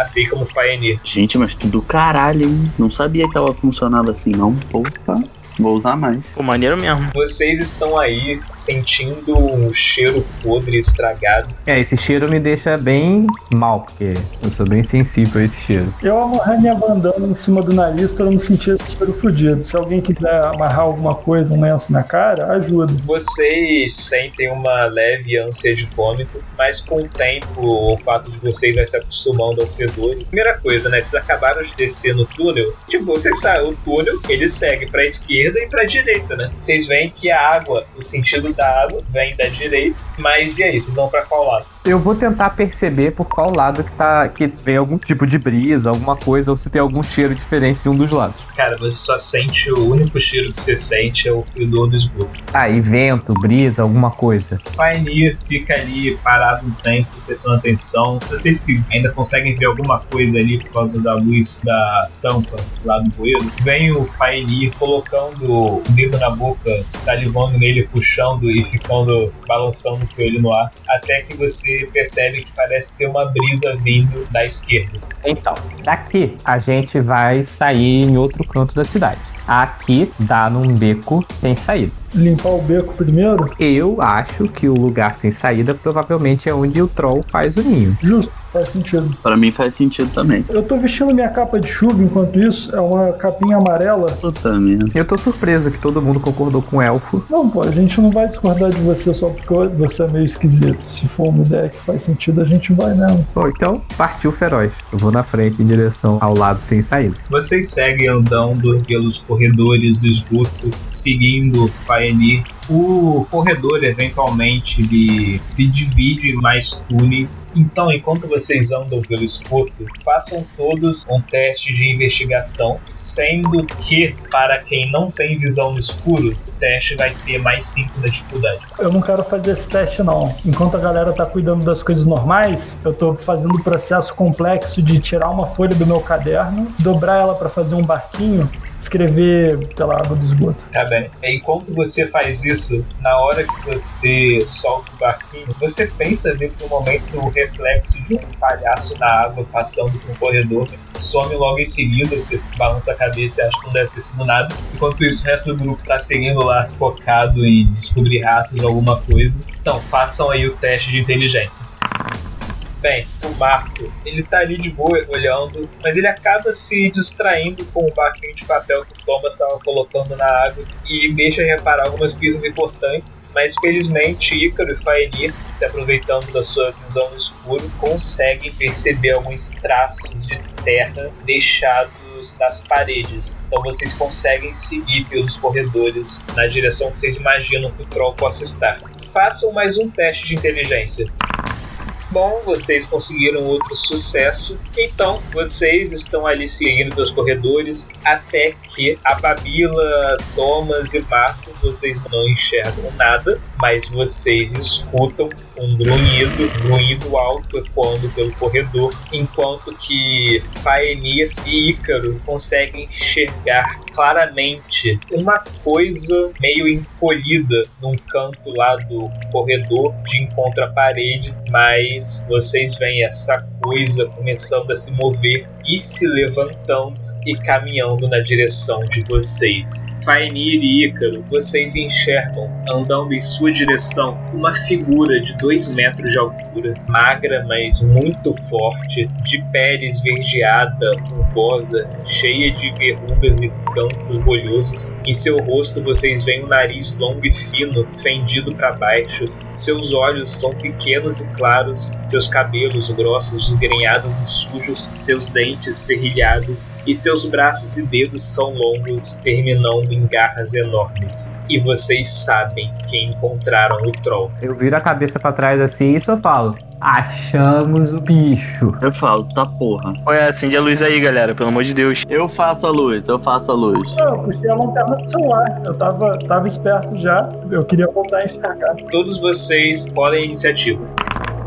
Bem, galera, vocês estão aí diante disso. Faenir e Ícaro conseguem ver claramente o troll diante de vocês, mas o resto do grupo não enxerga nada, só escuta os ruídos. A Babila é sua ação primeiro. Eu vou me guiando pela. Cara, eu já tô com o pé na, na porra do, da lama, né? Do, do esgoto. Eu vou tirar um tênis e vou simplesmente tacar pra um lado e provavelmente vai sair algum barulho. Pra onde sair esse barulho, eu vou pro lado oposto, tipo assim, me guiando pela parede. Você vai tacar pra qual lado, cara? Vou tacar pra direita e vou pra esquerda. A Babila tira o seu sapato, joga ele pro lado direito do corredor. Você escuta o barulho dele bater na água. Então você vai pro outro lado, tateando a parede e avançando o máximo que você consegue. Enquanto isso, Faenir, é a sua vez. Eu vou aproveitar que eu sou o único que enxerga e vou atacar a longa distância. Eu vou sacar meu arco e flecha e vou tacar-lhe flecha.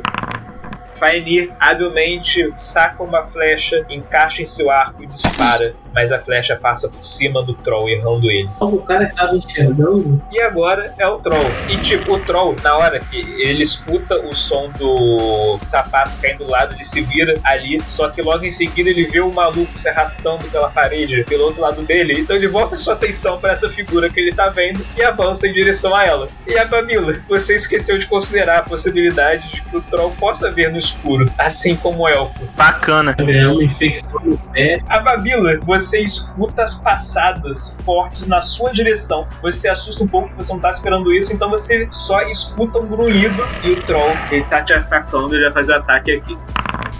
A Babila, você escuta um grunhido, você sente o troll se aproximando, mas você nem tem como reagir, porque você não enxerga nada, você só sente as garras penetrando em seu corpo. E você vai tomar 19 de dano. Que alegria. E lá se vai metade da sua vida. Cara, a Babila, você não sabe de onde veio, você só sente as garras rasgando a sua carne. Você sente a dor, você sente o seu sangue se esvaindo pelas feridas abertas. Você encosta ali na parede, tentando segurar os ferimentos, tentando estancar o sangramento de alguma forma. Você ainda sente o hálito quente, fedorento do troll na sua cara enquanto ele te fere. Ah! Ah! Agora é você, Marco. Você não consegue enxergar a criatura à sua frente, mas você escuta claramente os gritos de dor de Abadil. Pô, acho que é melhor a gente ir embora, hein? Mano, depois dessa porrada eu já tô voltando. Eu já tô. O caminho que eu fiz assim, encostando na parede pra ir, eu tô fazendo pra voltar já.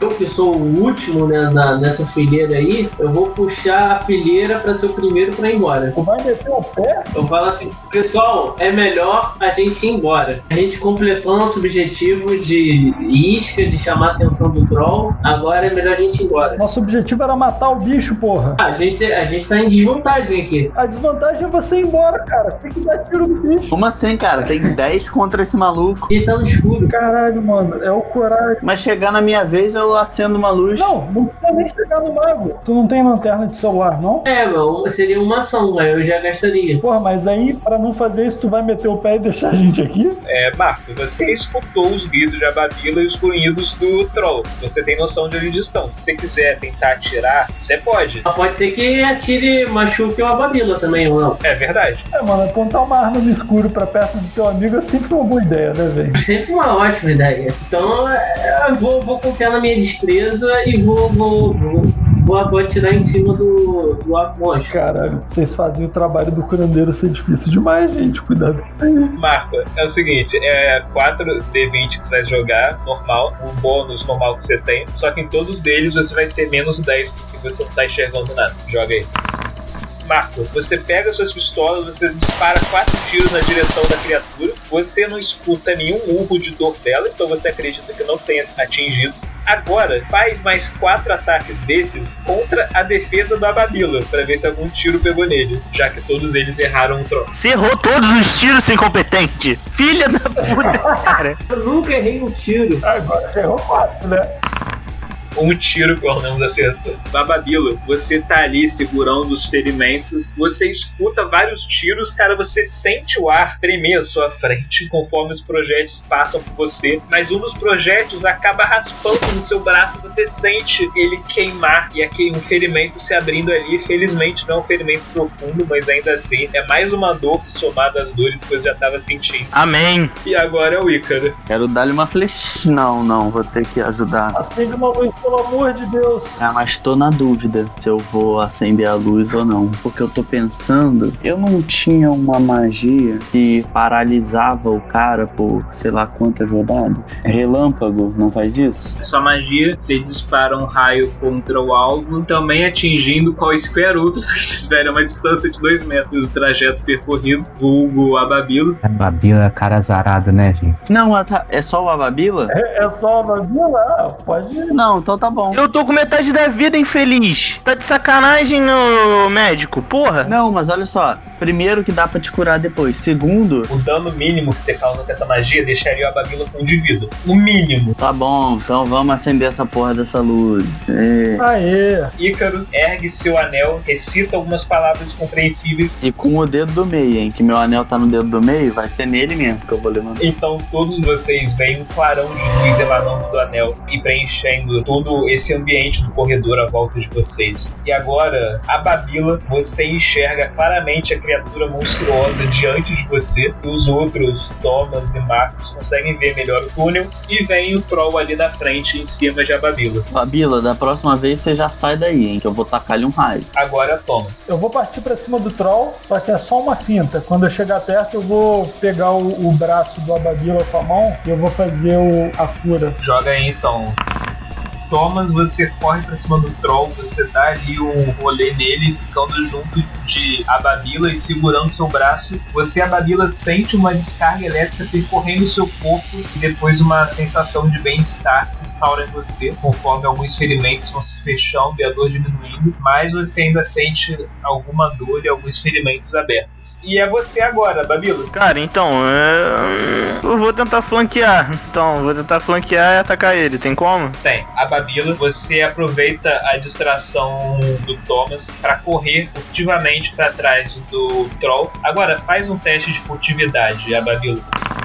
Você consegue se mover furtivamente do Troll, você aproveita que ele está distraído com o Thomas para mandar um ataque furtivo pelas costas dele. No seu caso, com a sua habilidade de assassino, o seu ataque ele já é automaticamente bem sucedido. Mas faz um ataque aí para ver se você consegue um crítico por acaso. Já é, vou fazer aqui então.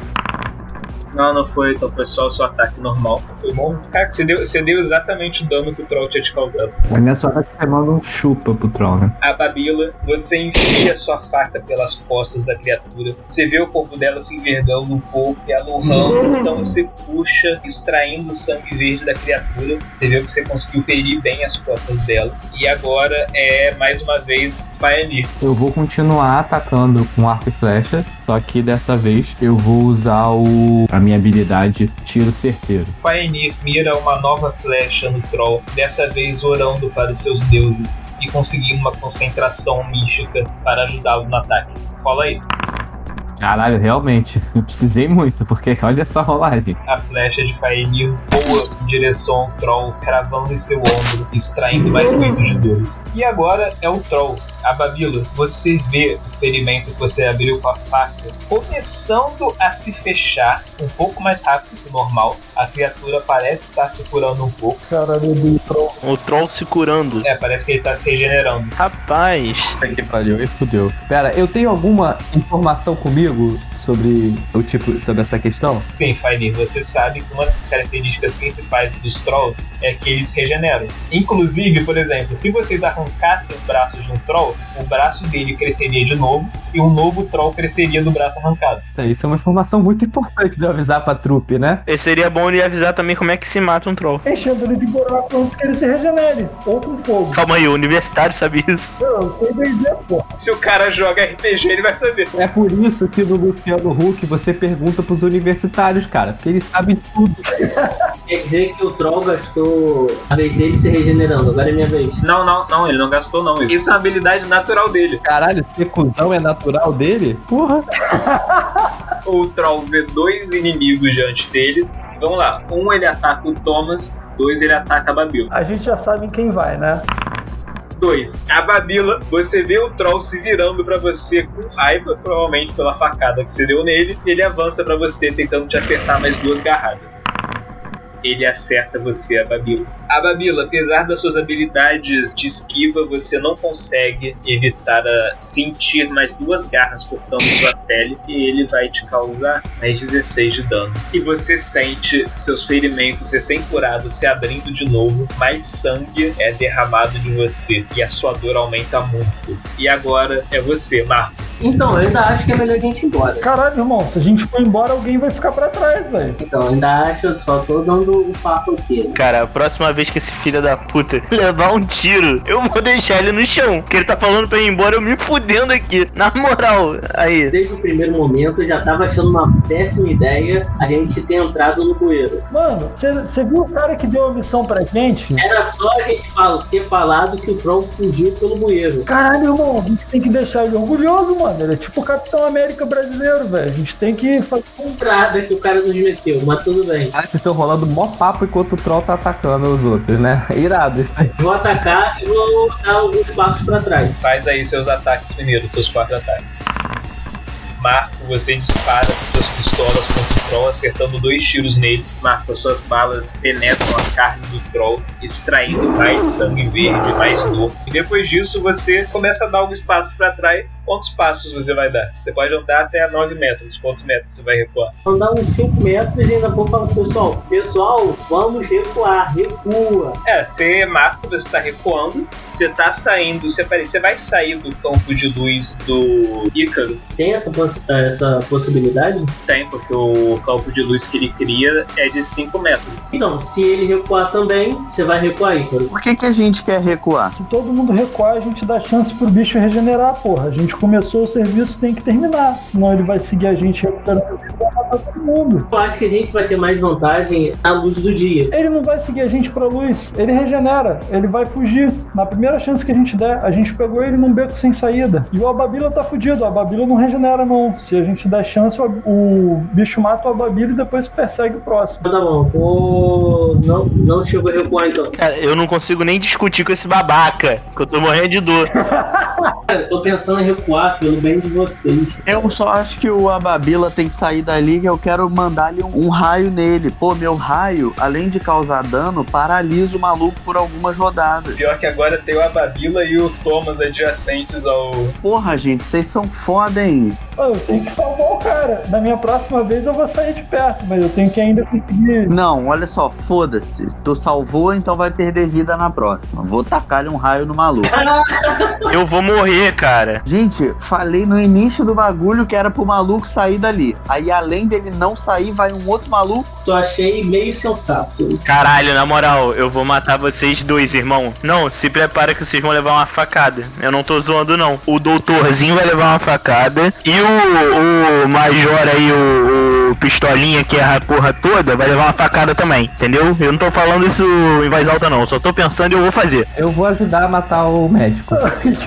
O médico tá tentando salvar a vida de vocês. O médico acende a porra da luz porque ninguém enxerga. Ninguém pensou em trazer uma porra de uma lanterna. O médico não pode fazer nada porque tem um monte de gente. Ah, tomar no cu, porra. Vocês são um bando de inútil. Vocês veem o Marco se afastando, recuando, dando alguns passos pra trás e sugerindo a vocês recuarem também. Olhar de julgamento do universitário, tá? E agora é o Ícaro. Eu consigo chegar até o monstro Consegue, você pode andar até ele? e eu consigo chegar até ele e voltar? Não. Não. Então eu quero projétil mágico mesmo. Tudo bem. Ícaro, você levanta seu braço à sua frente, apontando seu anel para o Troll. Uma esfera de energia se materializa em frente a ele conforme você vai recitando suas palavras de encantamento e você dispara esse projétil de energia mística contra o Troll. Rola o dano aí que você causou nele.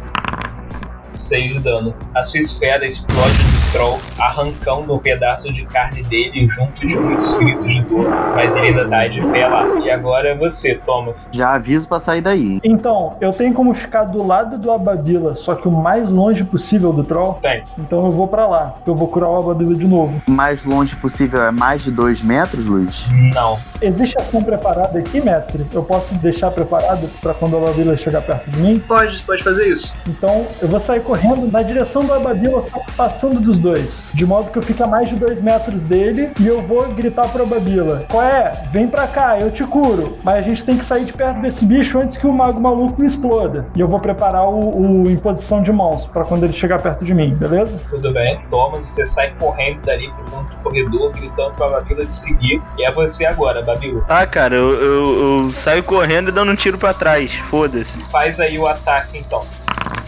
Dessa vez, finalmente você consegue acertar um tiro a Babila, causou 7 de dano. A Babila, você se desvencilha do troll, você sai correndo, só que você ainda puxa sua pistola, virando no troll, olhando pra ele, dando um disparo antes de correr de vez pra junto de Thomas. E você acerta em cheio um tiro no rosto do troll. Você vê o rosto pendendo do lado, um furo nele, e ele vira com raiva o rosto pra você, mas ainda de pé. Ah não, ele vai vir pra cá. Olha o que faltava. E é você agora, Faenir. Eu posso curar o?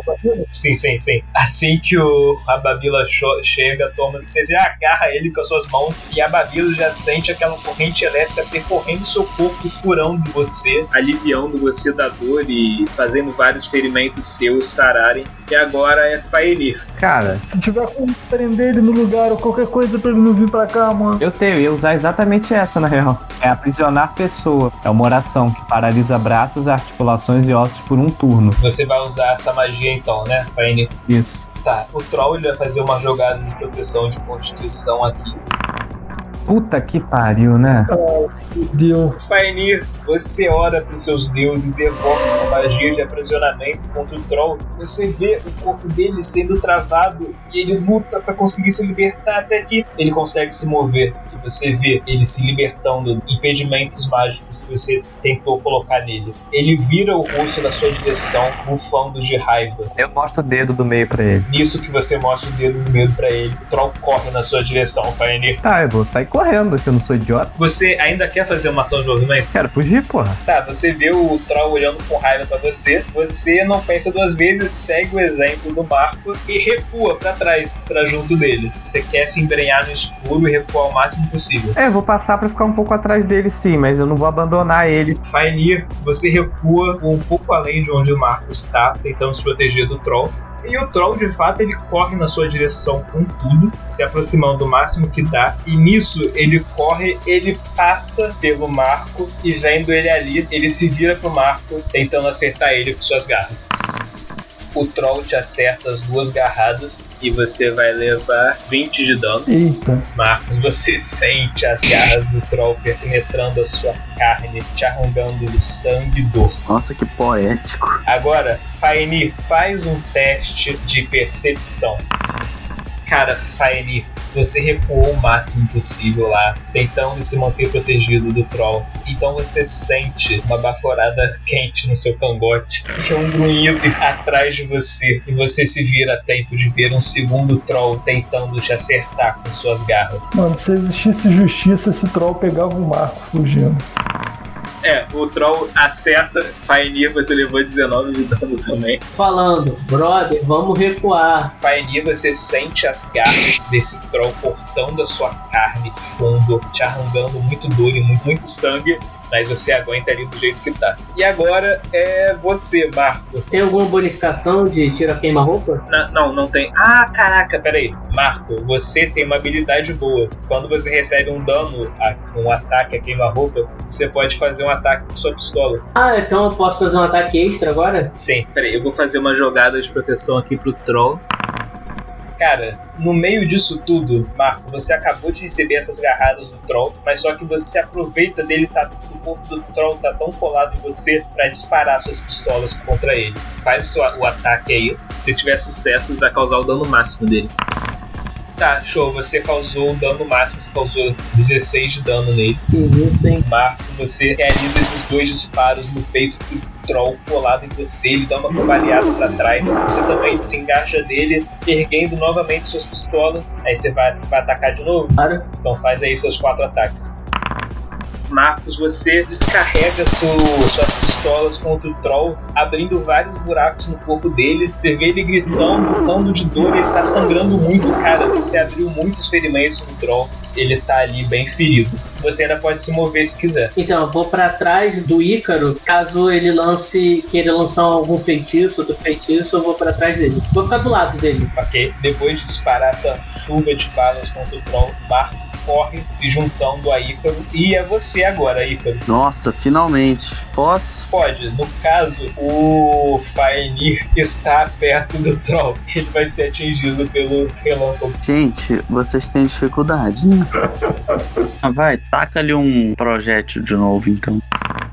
Ícaro, você mais uma vez ergue seu anel apontando contra o troll, criando aquela esfera de energia que você dispara contra ele. O projétil explode contra o troll, queimando a carne dele, arrancando mais pedaços de carne e sangue. O troll ele urra de dor, cambaleando de um lado todo, sacudindo todo. Ele tá bem ofegante e grunhindo, mas ele se mantém ali, usando toda a sua obstinação para se manter de pé, apesar das quantidades de sangue que se esvaem do seu corpo. Agora é Thomas. A Babila ainda tá machucado ou ele já tá inteiro? Ele não tá 100%, mas não tá tão mal quanto tava antes. Eu vou ir andando pra frente, carregar a besta e falar: Ô, Fedorento, olha pra cá. Eu vou dar um tiro no troll com um golpe certeiro. Thomas caminha preparando sua besta, orando aos deuses para abençoarem esse tiro. Você mira no troll e dispara, faz o ataque.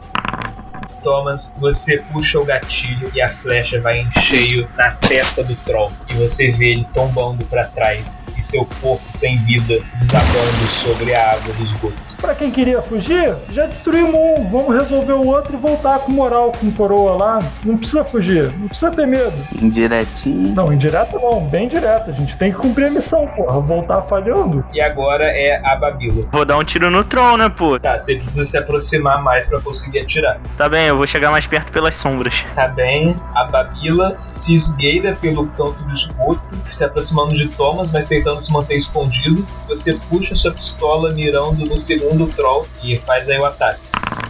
Você acerta o troll, mas a sua bala pega só de raspão no braço dele, praticamente nem o ferindo. E agora é o Faenir. Eu vou virar e foda-se, eu vou é, enfiar porrada nesse filho da puta que me pegou de surpresa, entendeu? Tá, você vai atacar ele com o quê? Cara, eu vou atacar ele com arma espiritual. Tá bem? Como é que é a sua arma espiritual? É tipo aquele cajado do. Tipo um cajadinho com uma pérola na ponta, tá ligado? Parece que é de madeira e na ponta tem uma pérola. Eu vou na, mirar na cabeça. Vocês todos veem uma arma se materializando nas mãos do elfo, um cajado de madeira com uma joia na ponta dela. O elfo habilmente maneja o cajado, mirando a cabeça do troll e faz o ataque. Caraca, por muito pouco você consegue acertar ele. Não importa, o importante é que acertei. Faenir, você acerta com seu cajado em cheio a cabeça do troll. Você vê ela virando para um lado, mas ela vira de volta para você, gruindo de raiva. Você ainda pode se mover se quiser. Claro, vou pra frente, o máximo que der. Pra frente? Pra trás, pra trás. Não, pra frente quer dizer pra trás, aqui ó, tipo pra cá. É aqui, né? Perto dos meus companheiros, né? Depois de atacar, Vaenir dá meia volta e corre para junto dos seus companheiros. O meu famoso bater e correr, né? Só pra recuperar o fôlego. É o Troll agora. Ele olha com hino de raiva pra todos vocês. Eu dou um berro. Ninguém tem medo de cara feia, não. E eu vou jogar o dado pra ver contra quem ele vai avançar. Faenir, faz todo sentido. Claro. O Troll avança contra você, Faenir, ainda irritado com o ataque que você causou nele, e ele tenta te acertar com suas garras. Você consegue desviar de uma das suas garras, só que a outra vai em cheio na sua barriga. Você levou mais 7 de dano. Ah, suave. É coceirinha. Suave nada, você- você tá só com 11 de vida.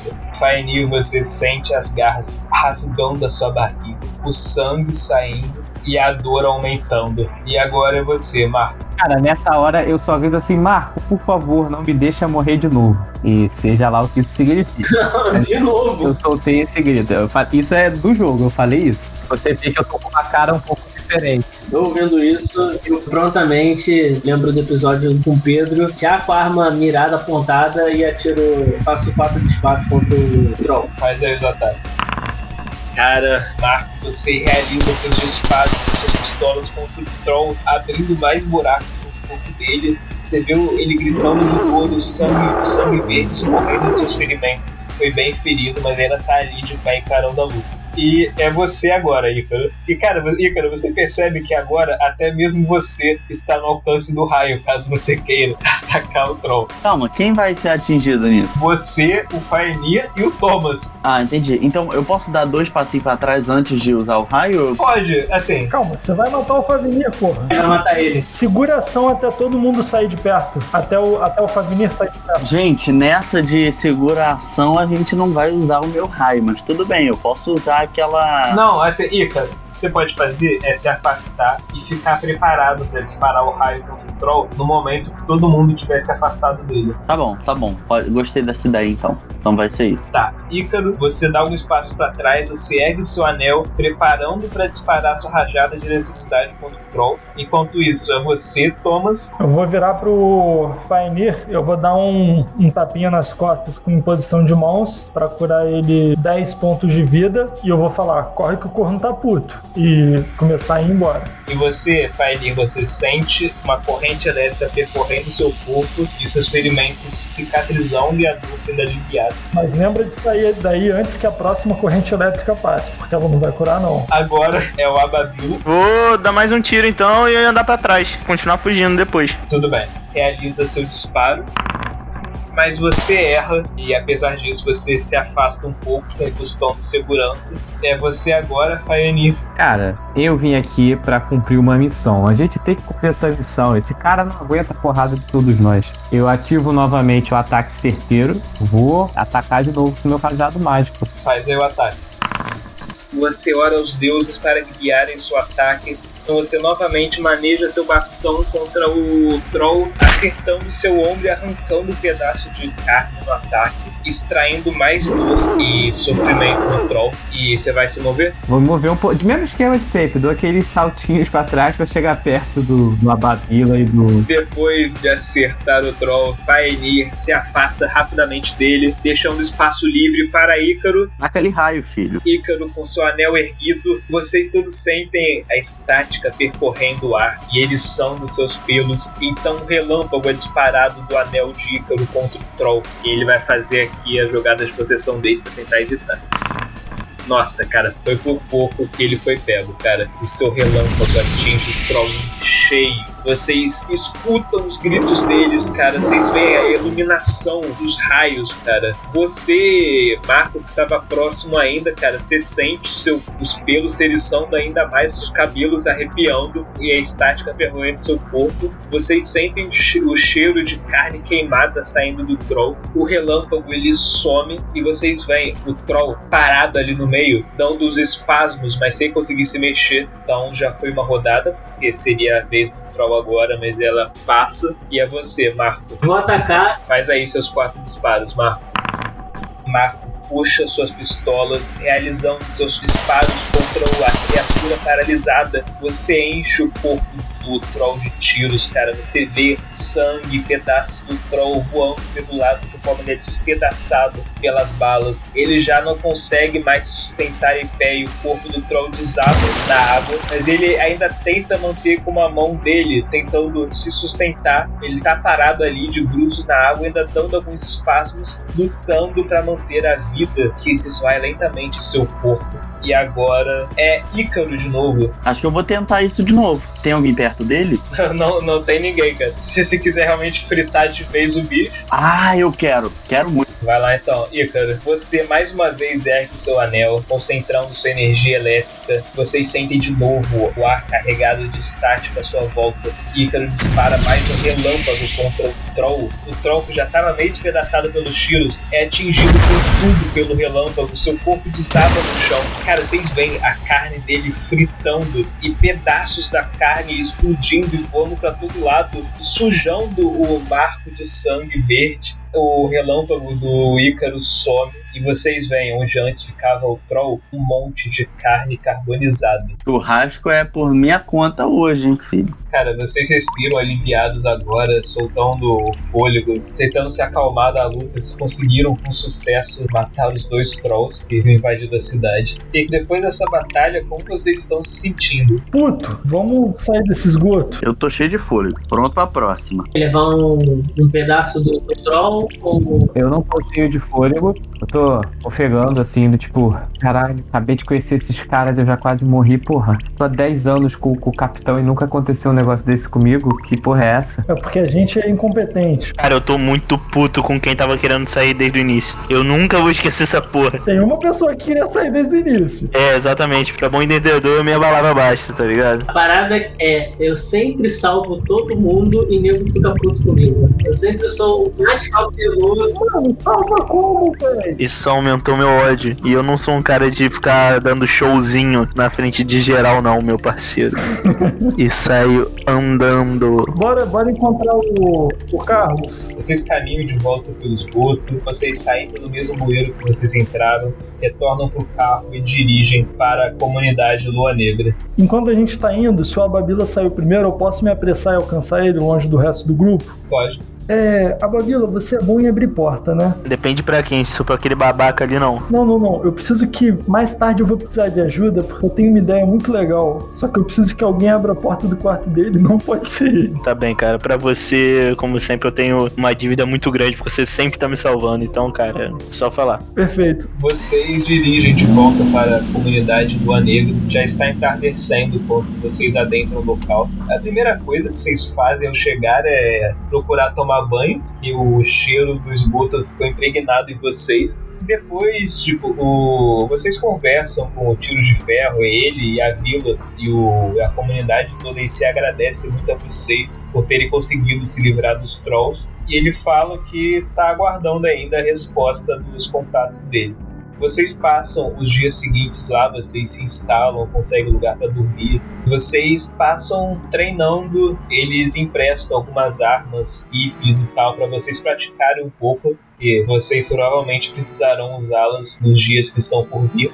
Alguns dias depois, vocês são chamados até a casa do Carlos. Vocês entram lá, ele chama vocês para conversar e fala: Meus contatos já enviaram de volta o que eles conseguiram com o HD. Nós temos a localização da base central da V3 e também a data que se iniciará a grande marcha.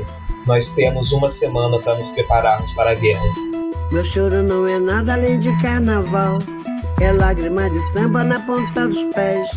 A multidão avança como um vendaval. Me joga na avenida que eu não sei qual é. Pirata e super-homem tentam o calor. Um peixe amarelo beija minha mão. As asas de um anjo soltas pelo chão. Na chuva de confetes deixo a minha dor. Na avenida deixei lá. A pele preta e a minha voz.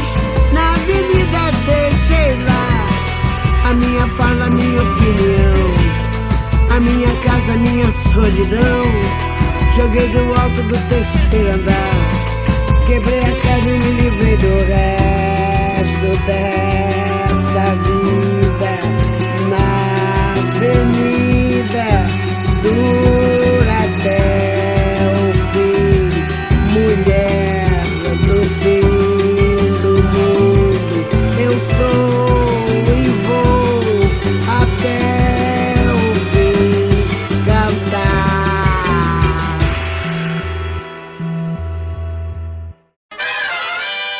Bem, mas então a gente pode deixar pra continuar a aventura na próxima sessão, que até dá pro Padu entrar com o personagem novo dele.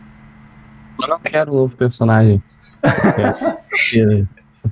Ah, Padu vai virar esse Carlos, é isso? Não, nem fudeu. Não, não. Então, na verdade, se Você o não Ângelo lembra, o, tivesse. o Eduardo? Cara- do Carlos?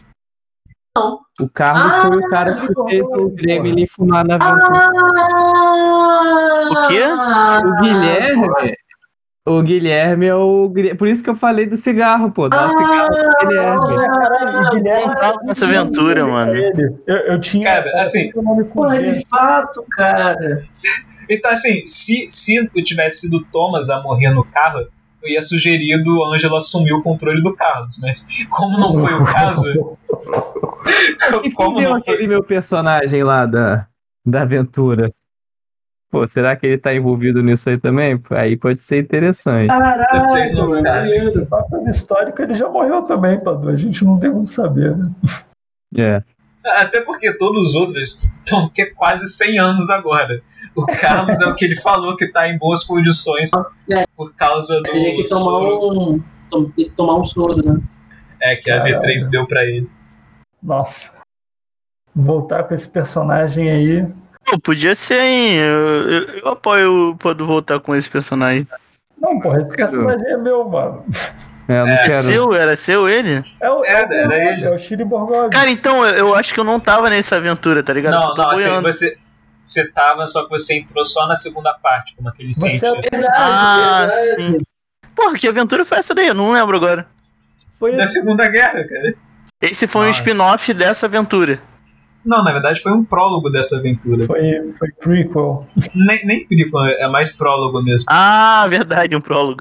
Eu tava tentando entender o que era um prólogo. Meio buguei aqui, mas. É o que veio antes, Isso. né? Pode surgir, pode surgir o personagem Padu aí também, né? É, mas a questão é que o personagem Padu, o personagem Padu teria quase 100 anos, né? Não, mas que ele tomou um soro. Mas eu podia ser desse tipo. Padu É, podia ser tipo exato. velhinho boladão. Cara, América e. Pô, ia ser maneiro, hein? Ia ser maneiro, Não. hein? Não, cara, assim, é, na verdade aí ia ficar zoado, porque, pô, dois caras foram pegos. Ainda mais que, olha só, o Chile tinha todo sentido, que naquela aventura o Chile já era o cara que tava na guerra porque gostava de matar. Então, quando ele perdeu o braço e essa organização deu um meio dele continuar lutando, tipo, fez todo sentido ele abraçar isso. Mas o personagem do Padu era um pacifista. Por que queria se unir a essa organização, Ah, é aceitar tomar o soro e continuar paz matando e tal? mundial. Se ele, era um, se ele é um pacifista. Ué, engenheiro pacifista. Cara, ele é um engenheiro pacifista, ele era um oficial, ele não era nem o, tipo, ele não era nem o, comba- o combatente ralo, ele tava lá como oficial. Que, tipo, ele. não, não faria sentido. Não faria sentido bem. o seu personagem é, Assim, voltar assim. se. Ô, ô Luiz, eu, eu entendo o peso que a morte tem que ter e que se o personagem do Padu só voltasse seria triste, né? Se- Tipo, tira, tira a importância do mundo, né? Eu, eu entendo o que você quer dizer com, com isso quando é mestre. Mas se você quiser dizer que eu consigo fazer um ritual aí pra trocar a minha vida, a vida do, do Thomas, Aí é mais pela viagem personagem do Padu, eu, eu faço isso pra jogar de, de Shiri Morgog. Cara, mas aí é aquilo. Por que que seu personagem iria sacrificar a sua vida pra trazer a vida do cara que você conheceu há um mês? Porque eu sou só um universitário fudido e ele é um oficial do exército. Ele, ele deve ter mais utilidade. Não, peraí, ele não é o oficial do exército, o cara era um investigador da ABI. Mas assim, cara, assim, Thomas, assim, você pensando como Thomas, com esse jovem que tem uma vida inteira ainda pela frente, você iria querer sacrificar. Não, nem fudendo. Nem fudendo. Porra, mas meu personagem também não é velho, não. Tem a vida inteira pela frente também, porra. Mas Mas entre um universitário e você, o Mas universitário tem já muita morreu. vida, né, cara? Você pelo menos Sim, tem mas- 25, 27 anos. Mas tem uma questão que eu talvez já tenha um pouco de rumo e sei pra onde eu vou. O universitário pode se perder e ser um zero esquerda na Mas sociedade. pelo menos ele teve a escolha, né? Assim, é, É, na, verdade, real, verdade. na real da real, falando assim, eu, eu se eu tivesse, se fosse trocado, se fosse para se fosse eu um cara que já viveu um pouco mais para salvar o, o universitário que tinha chance de ajudar, eu acho que tinha mais mais chance, ainda pouco, mas mais chance de eu fazer essa escolha, porque o, o Thomas ele é um universitário, mano. Ele, ele era calouro, velho. Essa merda toda interrompeu tudo, toda a vida que ele ia ter na universidade antes dessa desgraça. Então, ele, ele não foi em nenhuma das festas, ele não conheceu metade da turma dele. Ele tá matando aula igual um maluco pra fazer isso, né? Então, E, e ele presenciou uma pessoa morrer na frente dele. Tipo, ele, ele trocou tudo isso pela experiência de segurar uma pessoa enquanto ela dava seu último suspiro e morria em seus, se aguentado em seus braços, cara. ser furado por várias, vários tiros de, de, de armas esquisitas também, né? Até tiro envenenado. Não, e botar a mão quente em mim inúmeras vezes. Inúmeras. Inúmeras vezes. Mas assim, Tilly, é, é, Ângelo, se o seu personagem acabar morrendo pro troll ou alguma coisa assim, você ainda pode assumir o Nossa, Chile. Vocês vão ver o clérigo mais, mais trigger rap que existe. Linha de frente mesmo, 11 de armadura, não tem problema. Matar esse troll no soco. Ou morrer tentando. Que Cara, eu também, eu vou pra cima, né? eu vou pra cima no foda-se, cara. Já que o Pedro morreu, Como assim, Obrigado. cara? eu quero, eu quero Mas- porra, se é pra morrer, eu vou morrer geral, então foda-se. Não, e assim, Padu, Padu, você é livre pra escolher qualquer classe agora. Qualquer classe que você quiser. Cara, tem você começar do pegar. zero um. Não, ele já tá vinha vendo? Tá upado, pô. Não, é, vai estar no É mesmo upado? nível que todo. É, já vai vir upado, mesmo nível que todo mundo. Ah, aí é. Aí é fácil demais, fala tudo. Ah, Se É, chegar graça. depois de morrer, vai morrer de novo, cara. Não tem. Porra, um tiro desses que eu tomei aqui matava o meu personagem no nível 1, 2 ou 3. verdade, ele tá tentando me animar, mas, pô, Pedrão foda, já, já sinto Eu falta. sei, eu sei, cara, foi uma grande perda. É, cara, assim, é o primeiro Grande personagem que perda, morre caraca, em o maluco é irônico ainda, tá ligado? Não, cara, Irônico. não, não, cara, eu falei sério, é mó Padu. Filha da puta. Eu falei sério, eu falei uma sério, grande cara. perda. É, Tá quase o seu amar, tá sério. ligado? Do, todo mundo odeia grande perda, meus pêsames, meu, grande perda. Trágico. Trágico. Não, mas é sério. caralho, que filho da puta, né? Não, mas é sério. Tô surpreso que o Padu ficou até o final aqui, eu já tinha metido o pé há muito tempo, mano. Eu já porque- tinha parado de jogar. É porque a, porque a história tava interessante, eu queria saber o desenrolar da história, e até pra saber, porque eu vou ter que criar um personagem, depois eu vou ter que saber tudo que rolou, né? um personagem elfo. Então isso que eu ia falar, Padu. Se você quiser, você pode fazer um elfo, cara. Você pode fazer um elfo negro. Ou um anão. Irmão, eu quero fazer o fantasma do Pedro, é esse que vai ser. Cara, faz igual no Hunter x Hunter, mano. Do bagulho do, do cara que reencarnou lá, mano. O Não, cara reencarna na- numa criança. Ah, cara, Tá ligado? cara, não, cara, não, não tem motivo Ai, pra isso acontecer aqui. Essas, Tem que ser um personagem novo. plots que existem, cara. Eu odeio É, cara. quando acontece isso. Ah, mano, mete uma reencarnação aí, cara. Ah, porra. cara, que aí ele cara, pode não, reutilizar cara. o Pedro de alguma forma. Mas esse é o problema, cara. O personagem, tipo, não. Cara, não vamos tirar o. Eu entendi, eu entendi, eu entendi. Não é, Não é nem, não, é nem só, não é nem só a questão do peso, mas é a questão também da te- de vocês terem a tensão de realmente ficarem com medo de morrer, cara. Porque. Cara, senão eu não vou, tem fazer graça. um, eu vou fazer um médium. Eu quero fazer um médium, entendeu? Que vai constantemente falar com o Pedro só pelo rolê. Mas ele vai ser médium.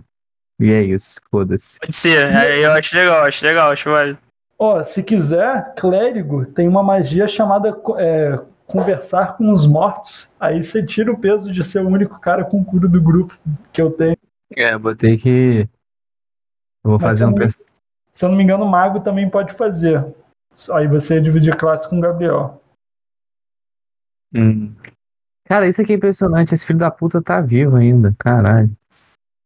Um traidor. Que é o mais... O cara vai entrar na pele só É, eu tô pensando nisso. Eu tô- O personagem ele vai ser, na verdade, ele é um infiltrado, tá ligado? Ele vai matar todo mundo e a história vai acabar assim. E- Caralho, ia ser foda, hein? Ia ser iradíssimo. Mas Ia tá, você acabar vai, com o fazer, RPG de geral. você vai fazer um personagem humano mesmo, então. Não sei, cara, eu vou pensar ainda. Tá, eu vou tá bem, pensar. tudo bem.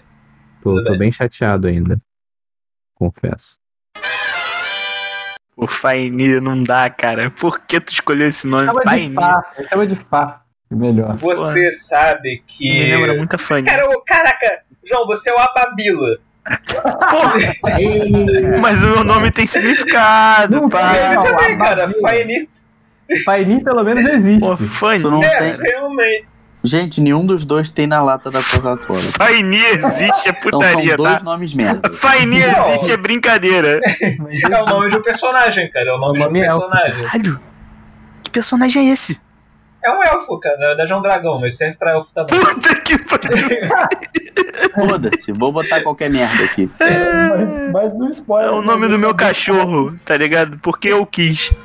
Mas, cara, ele é um elfo. Faz sentido. Da mesma forma que o Ababila faz sentido pra você, o Faenir faz sentido pra ele. Eu sei, cara, Não, você tava mas a gastando. Babila faz sentido pra João, porque João só escolhe nome escroto. Porque a Babila não faz não, sentido não nem tem, na Arábia. Não tem, não tem É. todo um negócio, ah, meu Deus. É, nem no Oriente Médio Foi a Babila é um nome maneiro. puta que pariu do Oriente Médio. Não, cara, é um. Vou te passar um nome cagação de regra. Esse é. Deliciosa. Esse RPG. Mano, É vamos sommelier de nome. É tudo Ai, sommelier de nome. A Sommelier gente, a gente de não vai ter como mudar o nome Tem que ser a mesma coisa. por enquanto. Vamos, vamos caçar o troll, porra. Quem é Fafanir, gente? É você, né? Não, ele é Faenir. Ai, É de- Não, não, não é em referência a esse? Não, quem Não. é esse Fafanir?